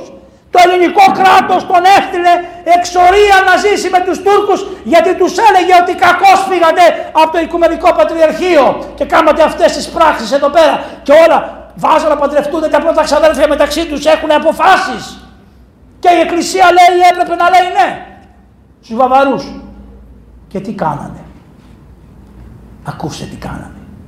Και σκεφτείτε από αυτό που θα σας πω, δεν θα σας το ραγίσω γιατί έχουμε και τις κάμερες, θα το σκεφτείτε μόνοι σας. Τι είπαν, είπαν ό,τι. Από αυτή την εκποίηση των εικόνων και των ασημικών που κάνουμε, θα φτιάξουμε ένα ταμείο για να φτιάξουμε για την εκκλησία σχολεία για τους παπάδες Άρα, γριά, θα σου πάρω τα 100 ευρώ και θα τα δώσω να γίνει κάτι για την υγεία. Είναι η ίδια σειρά. Μπορεί να μην σας φαίνεται. Είναι ο ίδιος τρόπος σκέπτεστε. Πουλάγανε τις εικόνες και πήγαινες εσύ και έλεγες. Μια εικόνα του Χριστού, δέκα δραχμές έλεγε. Μια εικόνα της Παναγίας, πέντε. Και έλεγε η γυναίκα. Καλέ γιατί δέκα ο Χριστός και πέντε η Παναγία, αφού είναι και οι δύο εικόνες το ίδιο. Και έλεγε ο πολιτής που τον είχαν στείλει Βαβαροί, γιατί αυτή είναι η γυναίκα. Είναι, μη μου πει κανείς τίποτα, είναι γραμμένα, έχω τις σελίδες μία προς μία. Να πάτε να τα βρείτε. Δεν μου λέτε τελείωσε η τουρκοκρατία. Είχε τελειώσει η τουρκοκρατία. Για την οποία έδωσε το αίμα του ο Κολοκοτρώνης; Για την οποία έδω... για αυτά έδωσε ο αίμα στο Κολοκοτρώνης; Για αυτά έδωσε, για αυτή την κατάσταση έδωσε. Να υπάρχει ο Βασιλικός Επίτροπος για χρόνια μέσα στη σειρά συνόδου και να αποφασίζει ο Βασιλικός Επίτροπος. Ο του όφωνα ο Επίτροπος να είναι μέσα στην ιερά συνόδο και να κανονίζει αυτός. Γι' αυτό ελευθερωθήκαν οι ανθρώποι. Ο Καραϊσκάκης γι' αυτό έδωσε το αίμα του. Ο Κολοκοτρόνη γι' αυτό. Οι Άγιοι νεομάρτυρες γι' αυτό πεθάνανε. Τα μοναστήρια μας 452 μοναστήρια να κλειστούνε και τα, τα, τα, τα αναθήματα των πατέρων. Ούτε, ούτε, ούτε. Η, η, γι' αυτό σας τα πήγαμε την οικονομαγία. Γιατί και στην οικονομαγία τι ίδια κάνανε. Α, σας το είπα εγώ, το καταλάβατε. Υποχρεώσαν τους καλαγιώδε να παντρευτούν μεταξύ τους. Οι άντρες με γυναίκες. Στην οικονομαχία πάτερ. Αυτά πρώτα διατάγματα ήταν αυτά. Λοιπόν, τα ίδια πατεράκια μου, τα ίδια πατεράκια μου. Έπρεπε να περάσουν τόσα χρόνια ξαναθούμε στα ίδια. Αυτή ήταν η ελευθεριά. Αυτή ήταν η ελευθεριά και μέχρι σήμερα πού είναι η ελευθεριά. Να πω εγώ ό,τι θέλω. Ο Τούρκος τουλάχιστον δεν σε πείρασε να λες ό,τι θέλεις. Δεν σε πείρασε. Σου έλεγε λεφτά, δώσ' μου και αυτό έλεγε η παροιμία. Τούρκο βλέπεις λεφτά θέλει, παρά θέλει. Κι άλλο βλέπεις κι άλλο θέλει. Με τον παρά έκαμε στη δουλειά σου. Και ας πούμε κάτι άλλο, το από γέρος. Όταν ελευθερώθηκε η Τρίπολη, ο γέρος έπιασε πάρα πολλούς από τους αρχόντου. Δεν τους έδινε, Τούρκους εννοώ. Και δεν τους έδινε, τους φυλάγανε για να τους ανταλλάξουν με εχμαλώτου αξιολόγους Έλληνες ή να πάρουν και λίτρα με τον αγώνα. Έχει ένα περιστατικό ο γέρος ότι η κυβέρνηση, μια κυβέρνηση στοιχειώδη που φτιάξανε, πήγε και πήρε πάλι από τα μοναστήρια, μεσούς της Επαναστάσεως, πήρε εικόνες, πήρε θυμιατά, πήρε αυτά κτλ. Και λέει ο γέρος, ζήγησέ τα. Τα, ζήγησαν, τα ζυγίσανε, δεν τα πήρε ο γέρος, τα κάνανε στην, στον άθλιο. Λέει ο γέρος, ότι τα ζυγίσανε και ήταν 100 κιλά. Τα βάλανε να τα φυλάνε οι άρχοντες, λέει τώρα φέρτε από αυτά να κάνουμε κανένα όπλο, για όπλα τα είχαν αυτά, λέει 10 κιλά είναι. Πώς σας φαίνεται, οι επιτίδιοι, οι λουφατζίδες. Λουφατζίδες λέγονται αυτοί. Λοιπόν, ακούστε τώρα. Φτιάξανε σχολεία οι Έλληνες. Φτιάξανε. Από πότε; Μόλις το Πατριαρχείο πήρε χαμπάρι ότι ο Πάπας κάνει αυτή τη δουλειά, κάνει σύνοδο και λέει πρέπει και εμείς να κάνουμε σχολεία. Διότι ήρθαν εδώ οι Ιησουίτες και ανεβαίνει στον θρόνο ένας πατριάρχης Κύριλλος ο Λούκαρης, ο οποίος ο καημένος, κριτικός, ο οποίος ο καημένος ήρθε και σε επαφή με τους προτεστάντες προσπαθώντας να δει αν μπορεί να τους φέρει στην Ορθοδοξία. Τον φάγανε ζωντανό και είχε κάτι γνωστούς έναν Ολλανδό και λέει για να κάνω βιβλία πρέπει να τυπώσω τα βιβλία. Να φέρω βιβλία να τυπώσω. Για να τυπώσω τα βιβλία να φέρω εδώ ένα τυποτήριο. Να φέρω ένα, ένα και πάει και παραγγέλνει και φέρνει από τη Βενετία ένα εκτυπωτήριο. Το περνάει κρυφά, το βάζει σε ένα μέρος και αρχίζει και τυπώνει βιβλία. Τι τύπωσε θρησκευτικά και θρησκευτικά και ιστορικά και φυσική της εποχής εκείνης και ό,τι είχε. Και οι Ισουίτε της Κωνσταντινούπολης πάνε στον Πατησάχ και του λένε ο Κύριλλος έχει φέρει μία μηχανή και τυπώνει βιβλία και θέλει να φωτίσει το λαό για να σου κάνουν επανάσταση και να σηκωθούν εναντίον σου. Πάρ του το κεφάλι. Γιατί όμως, γιατί είχε αρχίσει επαφές με τους προτεστάντες, αυτό τους έγινε αυτούς. Και μπήκανε μέσα και του κάμανε το τυποτήριο λαμπόγιαλο. Και του πήραν και το κεφαλάκι. Ποιος τον κατέδωσε; Οι Ισουίτες που ήρθαν και μας λένε μια συγγνώμη, λέει συγγνώμη. Για ποιο ακριβώς πράγμα μου λέει συγγνώμη; Είναι κάτι ανδρόγυνα και ο άντρα όλη τη ζωή την πέρασε ξενοπηδώντας, ας πούμε. Και όταν πάει 65 χρονών και έχει πέσει γι' αυτό, πάει στη γυναίκα και της λέει: Συγγνώμη, καλή μου, θα ζήσουμε την υπόλοιπη ζωή μαζί.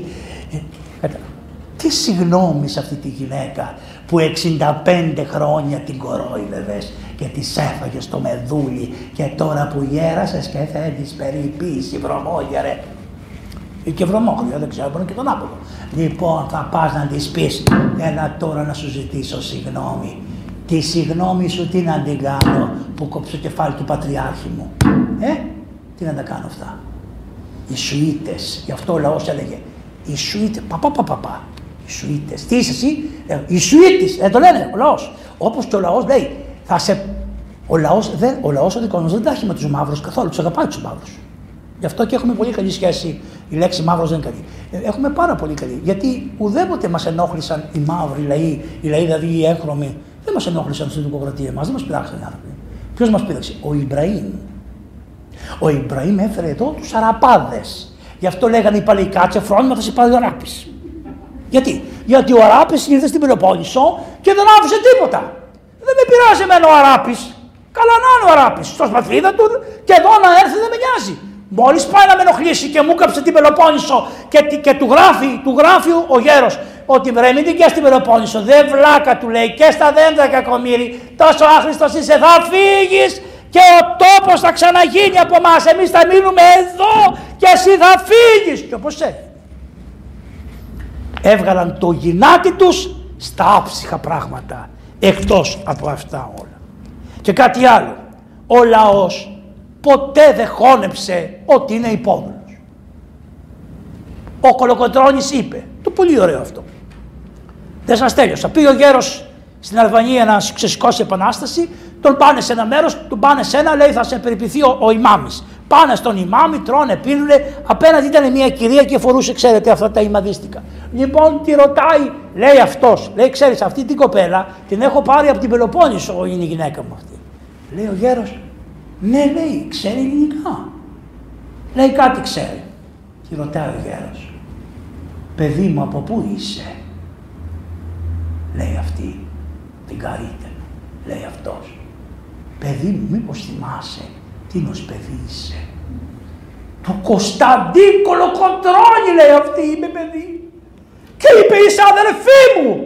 Και θα μου πεις εμένα κυρία Ρεπούση μου ότι δεν γινόταν παιδομάζωμα και δεν γινόταν αλλαξοπιστιά με το ζόρι και ήταν κάτι που έπεσαν συνοστιστήκανε οι άνθρωποι που είσαι μωρέ συνοστισμένοι. Πού είσαι τώρα, κάνατε τη δουλειά σας μια χαρά χαρά, πετάξατε τις βρώμιές σας και σηκωθήκατε και φύγατε. Αν έχετε μούτρα, ελάτε εδώ. Εγώ δεν έχω σπουδάσει ιστορία. Γιατί μου το λένε και αυτό. Λέει πατήρ Ευάγγελος, δεν έχεις σπουδάσει ιστορία. Δεν είναι καλός θεολόγος. Μου λένε διάφοροι θεούς. Ού, να, να, να. Να είναι καλά οι άνθρωποι. Εγώ δεν έχω σπουδάσει. Αλλά κάθεσα σε δασκάλους Αγίους και ό,τι μου είπανε το έβαλα εδώ και εδώ και έχω και αυτά. Και έλα εσύ να τα πούμε. Ο γέρος λοιπόν όταν επέρασε την Τριπολιτσά, την έπιασε την Τριπολιτσά και έπιασε αυτούς, τους Τούρκους, λένε τώρα οι Τούρκοι. Κάθε βράδυ τους κερνούσε καφέ με τον πάνω, το γιο του. Λένε οι Τούρκοι. Ρε πάνω του λένε, ο γέρος άκουγε. Θα φύγετε τώρα. Ρε πάνω του λένε. Εμείς Έλληνες είμαστε, είπαν οι Τούρκοι. Ελληνικά μιλάμε. Με σένα με ελληνικά δεν μιλάμε. Έλληνες είμαστε. Εδώ δεν γεννηθήκαμε, ναι. Εδώ γεννηθήκαν οι πατέρες μας, ναι. Εδώ γεννηθήκαν οι προπαπουδέ μας. Εδώ. Έλληνες είμαστε. Όχι, τους λέει, είσαστε Περσιάνοι. Οι Έλληνες δεν δεχόντουσαν να τους λένε Τούρκους. Τους λέγανε Περσιάνους. Γιατί; Γιατί οι Περσιάνοι δεν ήρθαν η πρώτη φορά στην Ανατολή, από την Ανατολή. Τους νικήσαμε. Ναι. Σου λέει Περσιάνοι είστε. Σε τι πάλι. Και, και κάτι άλλο. Δεν μου λέτε ποιος πήγε στην Περσία. Ο Αλέξανδρος ο Μέγας. Τι έφτιαξε ο, ο Άγιος άνθρωπος, ο Ρήγας ο Φεραίος, τι έφτιαξε; Την κεφαλή του Αλεξάνδρου την τύπωσε και τη μοίραζε σε όλους τους Έλληνες. Ενώ οι άλλοι φτιάχναν την κεφαλή του Βοναπάρτη, οι διαφωτιστές, ε, στην Ελλάδα έφτιαξε την, την, την κεφαλή του, Αλεξ, του Αλεξάνδρου και τη μοίραζε σε όλους τους Έλληνες. Γιατί το έκανε αυτό; Διότι ήθελε να πει θα πάρουμε, θα, θα, θα πάμε εναντίον των Περσιάνων. Λέει, λένε αυτοί δεν είμαστε Περσιάνοι, λέει εμείς, εμείς τους λέει, τους λέει το, το πάνω. Είσαστε από την Αραβία, πήγατε στην Περσία και ήρθατε από εκεί σε εμάς εδώ πέρα. Εν πάση περιπτώσει μας, κατα, μας ε, κατακτήσατε, δεν μας αφήσατε να έχουμε τη λεφταριά μας, δεν μας αφήσατε να ορίζουμε το βιός μας, δεν μας αφήσατε να ορίζουμε τις οικογένειές μας, δεν μας αφήσατε και τι πετάγονται οι Τούρκοι λέει. Του Αλλάχ θέλημα ήτανε να σας παραδώσει σε εμάς σαν έθνος να σας φυλάξουμε. Λένε οι Τούρκοι. Και είδατε προχθές αυτή η Μαλαγάνα, το λένε Ερντογάν, είπε ο Αλλάχ άμα θέλει να πεινάσουμε, του είδε τι είπε, θα κάνουμε υπομονή, δεν έχουμε μόνο καλές φάσεις. Τον είδατε, Αλλάχ, Αλλάχ, Αλλάχ λένε, Αλλάχ, πάνω κάτω. Εμείς αυτή τη λέξη δεν τη χρησιμοποιούμε. Αλλάχ σημαίνει Θεός. Θεός. Αυτό σημαίνει Αλλάχ. Λοιπόν, πάμε παρακάτω. Λέει τώρα αυτό το αρχοντολόι. Ρε εσύ του λέει, γιατί κάνατε την επανάσταση; Μια χαρά περνάγαμε μαζί. Λένε τώρα οι Έλληνες. Αφού σας είπαμε δεν ορίζαμε τίποτα.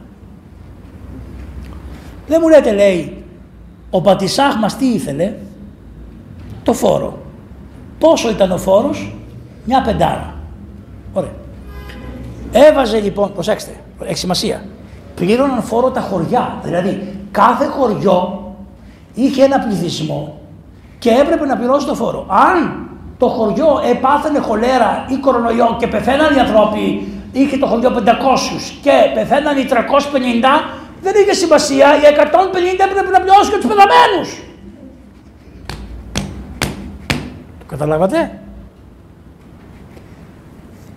Λέει λοιπόν τώρα ο, ο, ο, ο, ο, ο γιος του Κολοκοτρώνη, ο Πάνος. Άκουσε του λέει. Α, του λένε τώρα οι Τούρκοι. Δεν μου λες, του λέει, όταν έρχονται τα δοσήματα από την πόλη, έρχονται σφραγισμένα μέσα σε ένα με χρυσό τσουβάλι, λέει ναι. Τα ανοίγουμε, λέει ναι. Καλούμε όλους τους κοτσαμπάσιδες και έρχονται. Λέει ναι. Ωραία. Μόλις τα ανοίξουμε, έρχεται ο κάθε κοτσαμπάσης, οι περιφέρειες καλαβρίτων και του λέμε, ορίστε τα δικά σου. Και τι λέει αυτός. Πόσο είναι το δικά μου, 500. Ωραία. Εγώ θέλω 3.000 γιατί εγώ θέλω διάφορο που θα πάω να σας μαζέψω τα 500. Όταν τα παίρνει και πηγαίνει στα Καλάβρητα και λέει θέλω 300, φωνάξε μου τους δημάρχους, τους τοπικούς να έρθουν. Έρχονται αυτοί και λένε εσύ θα πάρεις 50, 50, 50, 50 και λέει αυτός ναι αλλά και εγώ θέλω διάφορο, θέλω άλλα 150 για να τα μαζέψω. Ο Πατησάχ λέει τι σας φταίει, ο Πατησάχ 500 σας ζήτησε. Οι άρχοντές σας σας κλέβουν και σας ζητάνε το εκατοντοπλάσιο. Όσο πολεμάτε εμάς, τόσο πρέπει να πολεμήσετε και τους άρχοντές σας.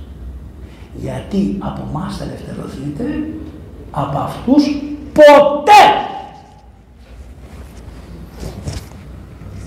Το καταλάβατε; Τουρκοκρατία συνεχιζομένη. Συνεχιζομένη τουρκοκρατία. Γι' αυτό ο Μπακούνιν είπε στον Μάρξ, άχου Μαρξάκο μου του είπε, είμαστε και οι δύο Εβραίοι και ξέρουμε πολύ καλά τι θέλουμε. Εσύ θέλεις να αλλάξει η μπαρμπούτα, να την πάρει το προλεταριάτο. Εγώ όμως του λέει είμαι ένας άνθρωπος εξανιστάμενος, αναρχικός. Εγώ δεν μπορώ να δεχτώ ότι θα την πάρει την μπαρμπούτα από το τζάρο να τη δώσεις στους, στο προλετάριο. Εγώ θέλω την πραγματική ισότητα των ανθρώπων, γι' αυτό θα είμαι συνεχώς ένας εξανιστάμενος, ένας αναρχικός. Και τους λέμε ρομαντικούς. Καταλάβατε, αυτή είναι η ρομαντική. Ενώ οι άλλοι, οι άλλοι, σας ό,τι θέλουν. Απλώς, να πάμε εμείς στη θέση των κοτσαμπάσικων. Και όπως έγινε, όπως το είδαμε. Όλος ο σκοπός είναι να είναι το κοτσαμπάσικο να κάνει τη δουλειά του. Το καταλάβατε; Αυτό είναι. Και να μην αποδίδει και αυτά που πρέπει. Ο Θεός μας λυπήθηκε και φανερωθήκαν αυτοί οι άνθρωποι οι οποίοι αγωνιστήκαν για την ελευθερία μας. Τα πετύχανε; Όχι. Η Ελλάδα μίκρινε. Δεν αυξήθηκε, μίκρινε. Είχαμε Έλληνες στην Κεσάρια. Πολλούς. Είχαμε Έλληνες στα παράλια της Μικράς Ασίας. Πολλούς. Είχαμε Έλληνες στη Ρωμιλία. Ανατολική. Είχαμε. Είχαμε στην Ανατολική Θράκη. Είχαμε. Είχαμε χιλιάδες Έλληνες στην Κωνσταντινούπολη. Είχαμε. Είχαμε χιλιάδες Έλληνες στην Αλεξάνδρεια. Είχαμε. Είχαμε χιλιάδες Έλληνες στο μοναστήρι στην Κοσλαβία. Είχαμε. Είχαμε Έλληνες στη Βράνα. Είχαμε. Είχαμε Έλληνες στις προδονάβιε περιοχές. Είχαμε. 400.000 Έλληνες ήταν στη Βιέννη στην Αυστρία. Δεν ξέρω καταλαβαίνει το νούμερο. 400.000 Έλληνες στη Βιέννη. Πού είναι όλα αυτά, από Αλεξανδρούπολη και κάτω το καταφέραμε. Ενώ η Ελλάδα ήταν απλωμένη παντού και ενώ η Ελλάδα άρχισε την Επανάσταση έχοντας σαν σκοπό της την πόλη και είπε ο Κολοκοτρώνης ότι αν συνεχίζαμε με αυτή την όρεξη που είχαμε και είχαμε ενότητα θα είχαμε φτάσει στην Κωνσταντινούπολη. Αλλά ήρθαν όλοι αυτοί και τον κάνανε τον Έλλαν φιλότουρκο, φιλό, ρωσόφιλο, τον άλλον τον κάνανε γαλλόφιλο και τον άλλον τον κάνανε αγγλόφιλο. Και όταν ρωτήσανε τον γέρο, εσύ τι είσαι από τα τρία, δεν πάτε να χαθείτε, λέει, εγώ είμαι θεόφιλος. Υπήρξαν λοιπόν άνθρωποι που είναι θεόφιλοι. Δεν μπορώ, μπορώ να σας μιλάω μέχρι το πρωί. Έχω άπειρα πράγματα να σας δείξω, κουράστηκα βέβαια. Ναι, σας ευχαριστώ πάρα πολύ για τη μέχρι τώρα παρακολούθησή σας. Προσπάθησα να σας δείξω ένα μάθημα να σας κάνω από πού άρχισε το κακό, πώς άρχισε από την οικονομαχία και πώς τελείωσε με την βαβαροκρατία. Εκεί μέσα δημιουργήθηκε ο νέος ελληνισμός, εκεί έφτασε η απεδευσία μας, εκεί καταργήθηκαν, ενώ, ενώ οι καημένοι Έλληνες ξέρανε το Θοκιδίδη, ξέρανε τον, τον, τον Ξενοφόντα, ξέρανε τις τραγωδίες, δηλαδή στα σχολεία της Μικράς Ασίας είχαν αρχίσει αυτά να μαθαίνονται, ενώ ξέραν τη φυσική τυχή. Εν τω μεταξύ να ξέρετε ότι υπήρχαν δύο αναγεννήσεις. Η μία αναγέννηση είναι το Κοραή με... και η άλλη είναι η περίφημη φιλοκαλική αναγέννηση που έγινε στην ίδια περίοδο που ετοιμαζόμασταν για την Επανάσταση. Οι κολυβάδες που απλωθήκαν παντού. Ο Άγιος Νικόδημος ο Αγιορείτης, ο Άγιος Μακάριος ο Νοταράς, αυτοί φτάσανε να διαδώσουν τη φιλοκαλία στον Παΐσιο Βελιτσκόφσκι. Ο Παΐσιος Βελιτσκόφσκι έφερε τη φιλοκαλία και την έφτασε να την χρησιμοποιήσει το βιβλίο της φιλοκαλίας ο Άγιος Σεραφείμ του Σαρόφ. Ο Άγιος Σεραφείμ του Σαρόφ παρέδωσε τη φιλοκαλία στον Ντοστογεύσκι. Δεν σου καταλαβαίνετε τι έχει γίνει, που είμαστε άγνωστοι, άγνοια πλήρους, όλο αυτό το πραγμάτων. Γιατί; Και εγώ τώρα αποσπασματικά σας τα λέω για να σας βάλω να δείτε τι γίνεται. Έπρεπε να έχουμε χάρτες. Ένα από τα καλύτερα μαθήματα είναι η παθητογνωσία που δεν την ξέρει κανείς. Την καταστρέψαν την παθητογνωσία. Γιατί ο Ρήγας έφτιαξε τη χάρτα; Χάρτα του Ρήγα έπρεπε να είναι πρώτα πρώτα η χάρτα του Ρήγα έπρεπε να είναι στη Βουλή από πάνω. Να τη βλέπουνε, να μην πω και να τους λες καλέ πού είναι το χωριό του Ρήγα και να τους σηκώνεις απάνω και να στο δείχνουν στην Κρήτη και να γελάνε οι άλλοι από κάτω. Χα, χα, χα, χα, χα. Αυτή είναι οι γνώσεις που έχουν. Αυτά είναι. Δεν τρέπουμε καθόλου. Και όχι μόνο αυτοί, και έκλεισε και όλοι. Γιατί η χάρτα του Ρίγα τα έχει όλα. Τις μάχες που γίνανε. Ποιος ξέρει τα λεύχτρα. Άμα τους πεις που είναι τα λεύχτρα, ούτε ξέρουν. Δεν ξέρουν το Άμα τους πεις που είναι, γιατί τα έχει όλα. Όταν λέμε έχει όλα, τα έχει όλα. Η Κωνσταντινούπολη μας, τα πάντα, τις παραδονάβειε, τα πάντα, τα πάντα. Το Δυράχιο, εκεί που, που ήταν ο Άγιος, άμα του πεις που ήταν ο Άγιος Ελευθέρη, δεν ξέρουν να σου πούνε. Ότι ήταν επίσκοπος Αυλώνος. Αυτά με τα συναξάρια ήταν εμπεδομένα στο λαό. Τα συναξάρια ήταν τα καλύτερα βιβλία του λαού. Ο λαός είχε βιβλία, διάβαζε. Τη φυλάδα του Μεγαλέξανδρου. Να δεις τι ωραία που τα λέει. Ο Μεγαλέξανδρος λέει, αποφάσισε και μπήκε μια μέρα, τον κυνήγησε ένα ψάρι και μπήκε μέσα στο νερό. Μπούρδε ήσανε. Ψέματα ήσανε. Φαντασίες ήτανε. Παραμύθια ήσανε. Της χαλιμάς. Ναι, αλλά είχαν το όνομα Αλέξανδρος. Το συνέδε με την παράδοση. Και για τον ύπνο των μωρών είναι μια χαρά να το διαβάσει τη φυλάδα του Μεγαλέξανδρου. Βέβαια. Και μετά έβγαινε ο Καραγιώζης και έλεγε ο Μεγαλέξανδρος και το κατεραμένο φίδι. Ξέρει ο Καραγιοζοπαίχτης τι εννοεί το Μεγαλέξανδρο και το καταραμένο φίδι. Και από πού είναι το φίδι. Όπως έπαιζε, ο Μέγας Αλέξανδρος είναι από την Ανατολή και το φίδι έρχεται από τη Δύση. Σκεφτείτε τα. Πάντα έτσι ήταν. Το καταλάβατε; Ξέρανε οι παλαιοί. Ε, δεν θέλανε να στο πούνε και στη Μούρη, κρατάγανε και τα προσχήματα. Και δύο παγκόσμιοι πόλεμοι, ποιος λαός τους έκανε; Το ξανθό γένος. Μέσα οι προφητείες που ξέρετε, είχαμε και τις προφητείες που λέγανε ότι θα έρθει το ξανθό γένος να μας σώσει. Οι προφητείες λένε ότι θα έρθουν δύο ξανθά γένοι να μας σώσουν. Θα συνέπραταν οι Γερμανοί με τους Ρώσους για να μας σώσουν. Εάν διαβάσετε τον Ντοστογεύσκη, είναι από τους μεγαλύτερους συγγραφείς του κόσμου. Άμα διαβάσετε να δείτε ο Ντοστογεύσκη, ελέει προς Θεού μην δώσετε την Κωνσταντινούπολη στους Έλληνες. Ούτε αυτός δεν γλιτώνει από τον παρσλαβισμό. Τα καταλάβατε; Τι έχουμε. Αυτός, ο μέγας άνθρωπος, ο καλλιεργημένος άνθρωπος, αυτός ο άνθρωπος γιατί, γιατί ο Τσάρος περίμενε πώς θα πάρει τα στενά και πώς θα πάρει την πόλη για δικιά του. Η πρωτεύουσά τους, προς τιμή τους και αυτόν, θέλουν να είναι η Κωνσταντινούπολη. Δεν θα τη γλίτωνε. Στον πρώτο παγκόσμιο πόλεμο ήταν όλος ο στόλος έτοιμος για να κατεβεί κάτω. Αλλά έγινε η Επανάσταση του 17 και έφυγε ο Τσάρος και δόξα ο Θεός δεν την πήρανε αυτοί και δεν ξέρουμε ποιο θα ήταν καλύτερο, όπως και τα Ιεροσόλυμα, όταν πάμε στα Ιεροσόλυμα να λειτουργήσουμε, επειδή το έχουν οι Έλληνες, λειτουργούν όλες οι φυλές της γης. Έτσι γεροντά μου, τι θέλουν, κανονική χειροτονία.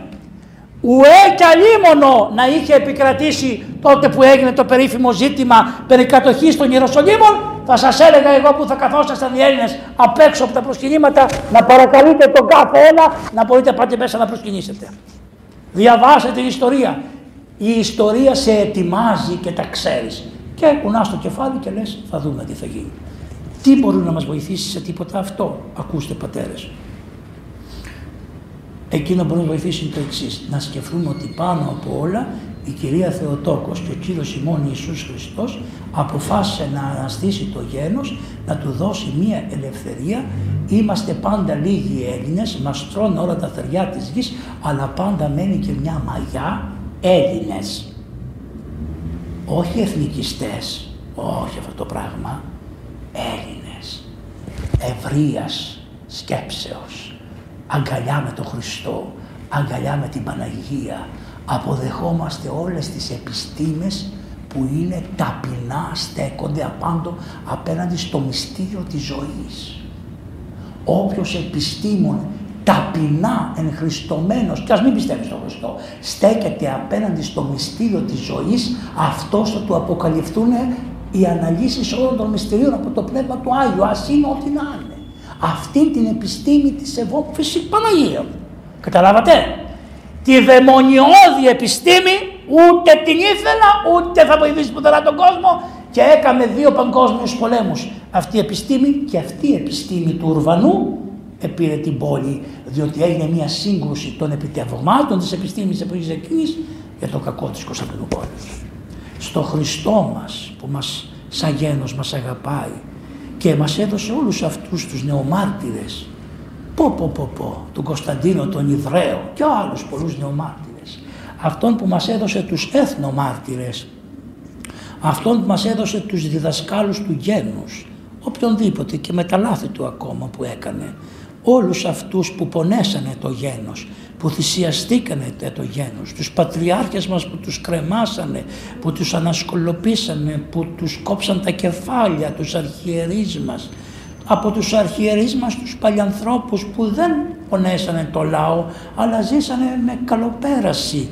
Τους έγινε μάθημα και αυτό την εποχή εκείνη, γιατί γίνανε και τέτοια. Να είστε έξυπνοι άνθρωποι, δεν μπορεί να είναι, τι άγγελοι είναι, άνθρωποι ήσαν όλοι, δεν λοιπά. Προβλήματα υπήρχαν, αλλά μέσα από όλα αυτά βγήκε ό,τι καλύτερο μπορούσε να γίνει και αυτό είναι τουλάχιστον αυτή η ελευθεριά αυτού του κομματιού, αλλά για να το κρατήσουμε θέλει ενότητα. Και να θυμόμαστε το τραγούδι που λέει «Απ' έξω Τούρκος πολεμά και μέσα Φράγκος γνέφει». Ο Τούρκος είναι και σε πολεμάει απ' έξω, αλλά το φίδι που σε τρώει από μέσα είναι η φραγκιά με την οτροπία που έχει, που τι είναι, τι είναι, πρωτείο και, και α, ότι δεν, το αλάνθαστο, πώς το λέει, πώς το λέμε αυτό, το, το αλάνθαστο, το πρωτείο και το αλάνθαστο, το αλάθητο, αυτό τα δύο. Αυτά τα δύο είναι του δυτικού ανθρώπου η καταστροφή του αυτό. Πρωτείο εγώ είμαι, Γερμανία, εγώ είμαι, Γερμανία, Αυστραλία, εγώ είμαι, η Γαλλία. Αυτό και το όταν εγώ μιλάω του μπεκί ψιλοκομμένο όλοι γιατί εγώ είμαι το αλάθητο. Αυτά τα δύο όπως έλεγε ο πατήριος ο Πόποβιτς είναι η καταστροφή και αυτό θα καταστρέψει τον δυτικό πολιτισμό. Και δεν μπορεί να καταλάβει ότι θα μουσουλμανοποιηθεί γιατί δεν μπορεί να καταλάβει ότι αυτά τα γέννη δεν έχουν αυτά τα πράγματα. Έχουν άλλη θεώρηση των πραγμάτων και θα τους παρασύρουν και θα, ενώ, ενώ κάναμε μεγάλο κόπο οι πατέρες μας να τους πρόξουν προς τα εκεί τους Περσιάνους, θα μας έρθουν και θα μας καβαλήσουν και θα μας περάσουν από πάνω και το θέμα είναι να μας περάσουν και να μας ανεχτούν σαν αδερφούς καλά. Αλλά δεν θα μείνουν εκεί τα πράγματα, διότι θα, μας λένε μην είστε ρατσιστές, δεν είμαστε ρατσιστές, ξέρουμε την ιστορία, έχουμε δει τι συμβαίνει. Και θα σου πω και κάτι άλλο, Είμαστε οι πιο ηλιστές από όλους. Γιατί είμαστε ηλιστές; Γιατί ξέρουμε τι υλικοί νόμοι εφαρμόζονται στην κτήση από το κακό. Μας έχουν διδάξει οι πατέρες μας το κακό, τι νόμους εφάρμοσε. Και τους ξέρουμε πολύ κακούς, πολύ καλώς. Και δεν θα μου απαγορέψεις να μιλάω, να τους βλέπω, να τους αλλιώ. Σου λέει όχι, μη βρε αφού τα βλέπω, αφού τα ξέρω πώς γίνανε, τα ξέρω πώς γίνανε. Σου λέει να περάσω, να περάσω, να καθίσω, να καθίσω, να ξαπλώσω στο κρεβάτι, να ξαπλώσεις. Μετά να σε διώξω το κρεβάτι. Όχι να με Ε, τώρα είναι αργά. Όταν του είπες μπες, θα περίμενες ότι θα ξαπλώσεις και στο κρεβάτι παρέα και θα σε διώξει από το κρεβάτι. Στο Χριστό αρμόζει η τιμή και η δόξα και η προσκύνηση τώρα και πάντα και στους αιώνας των αιώνων. Αμήν. Φεύγω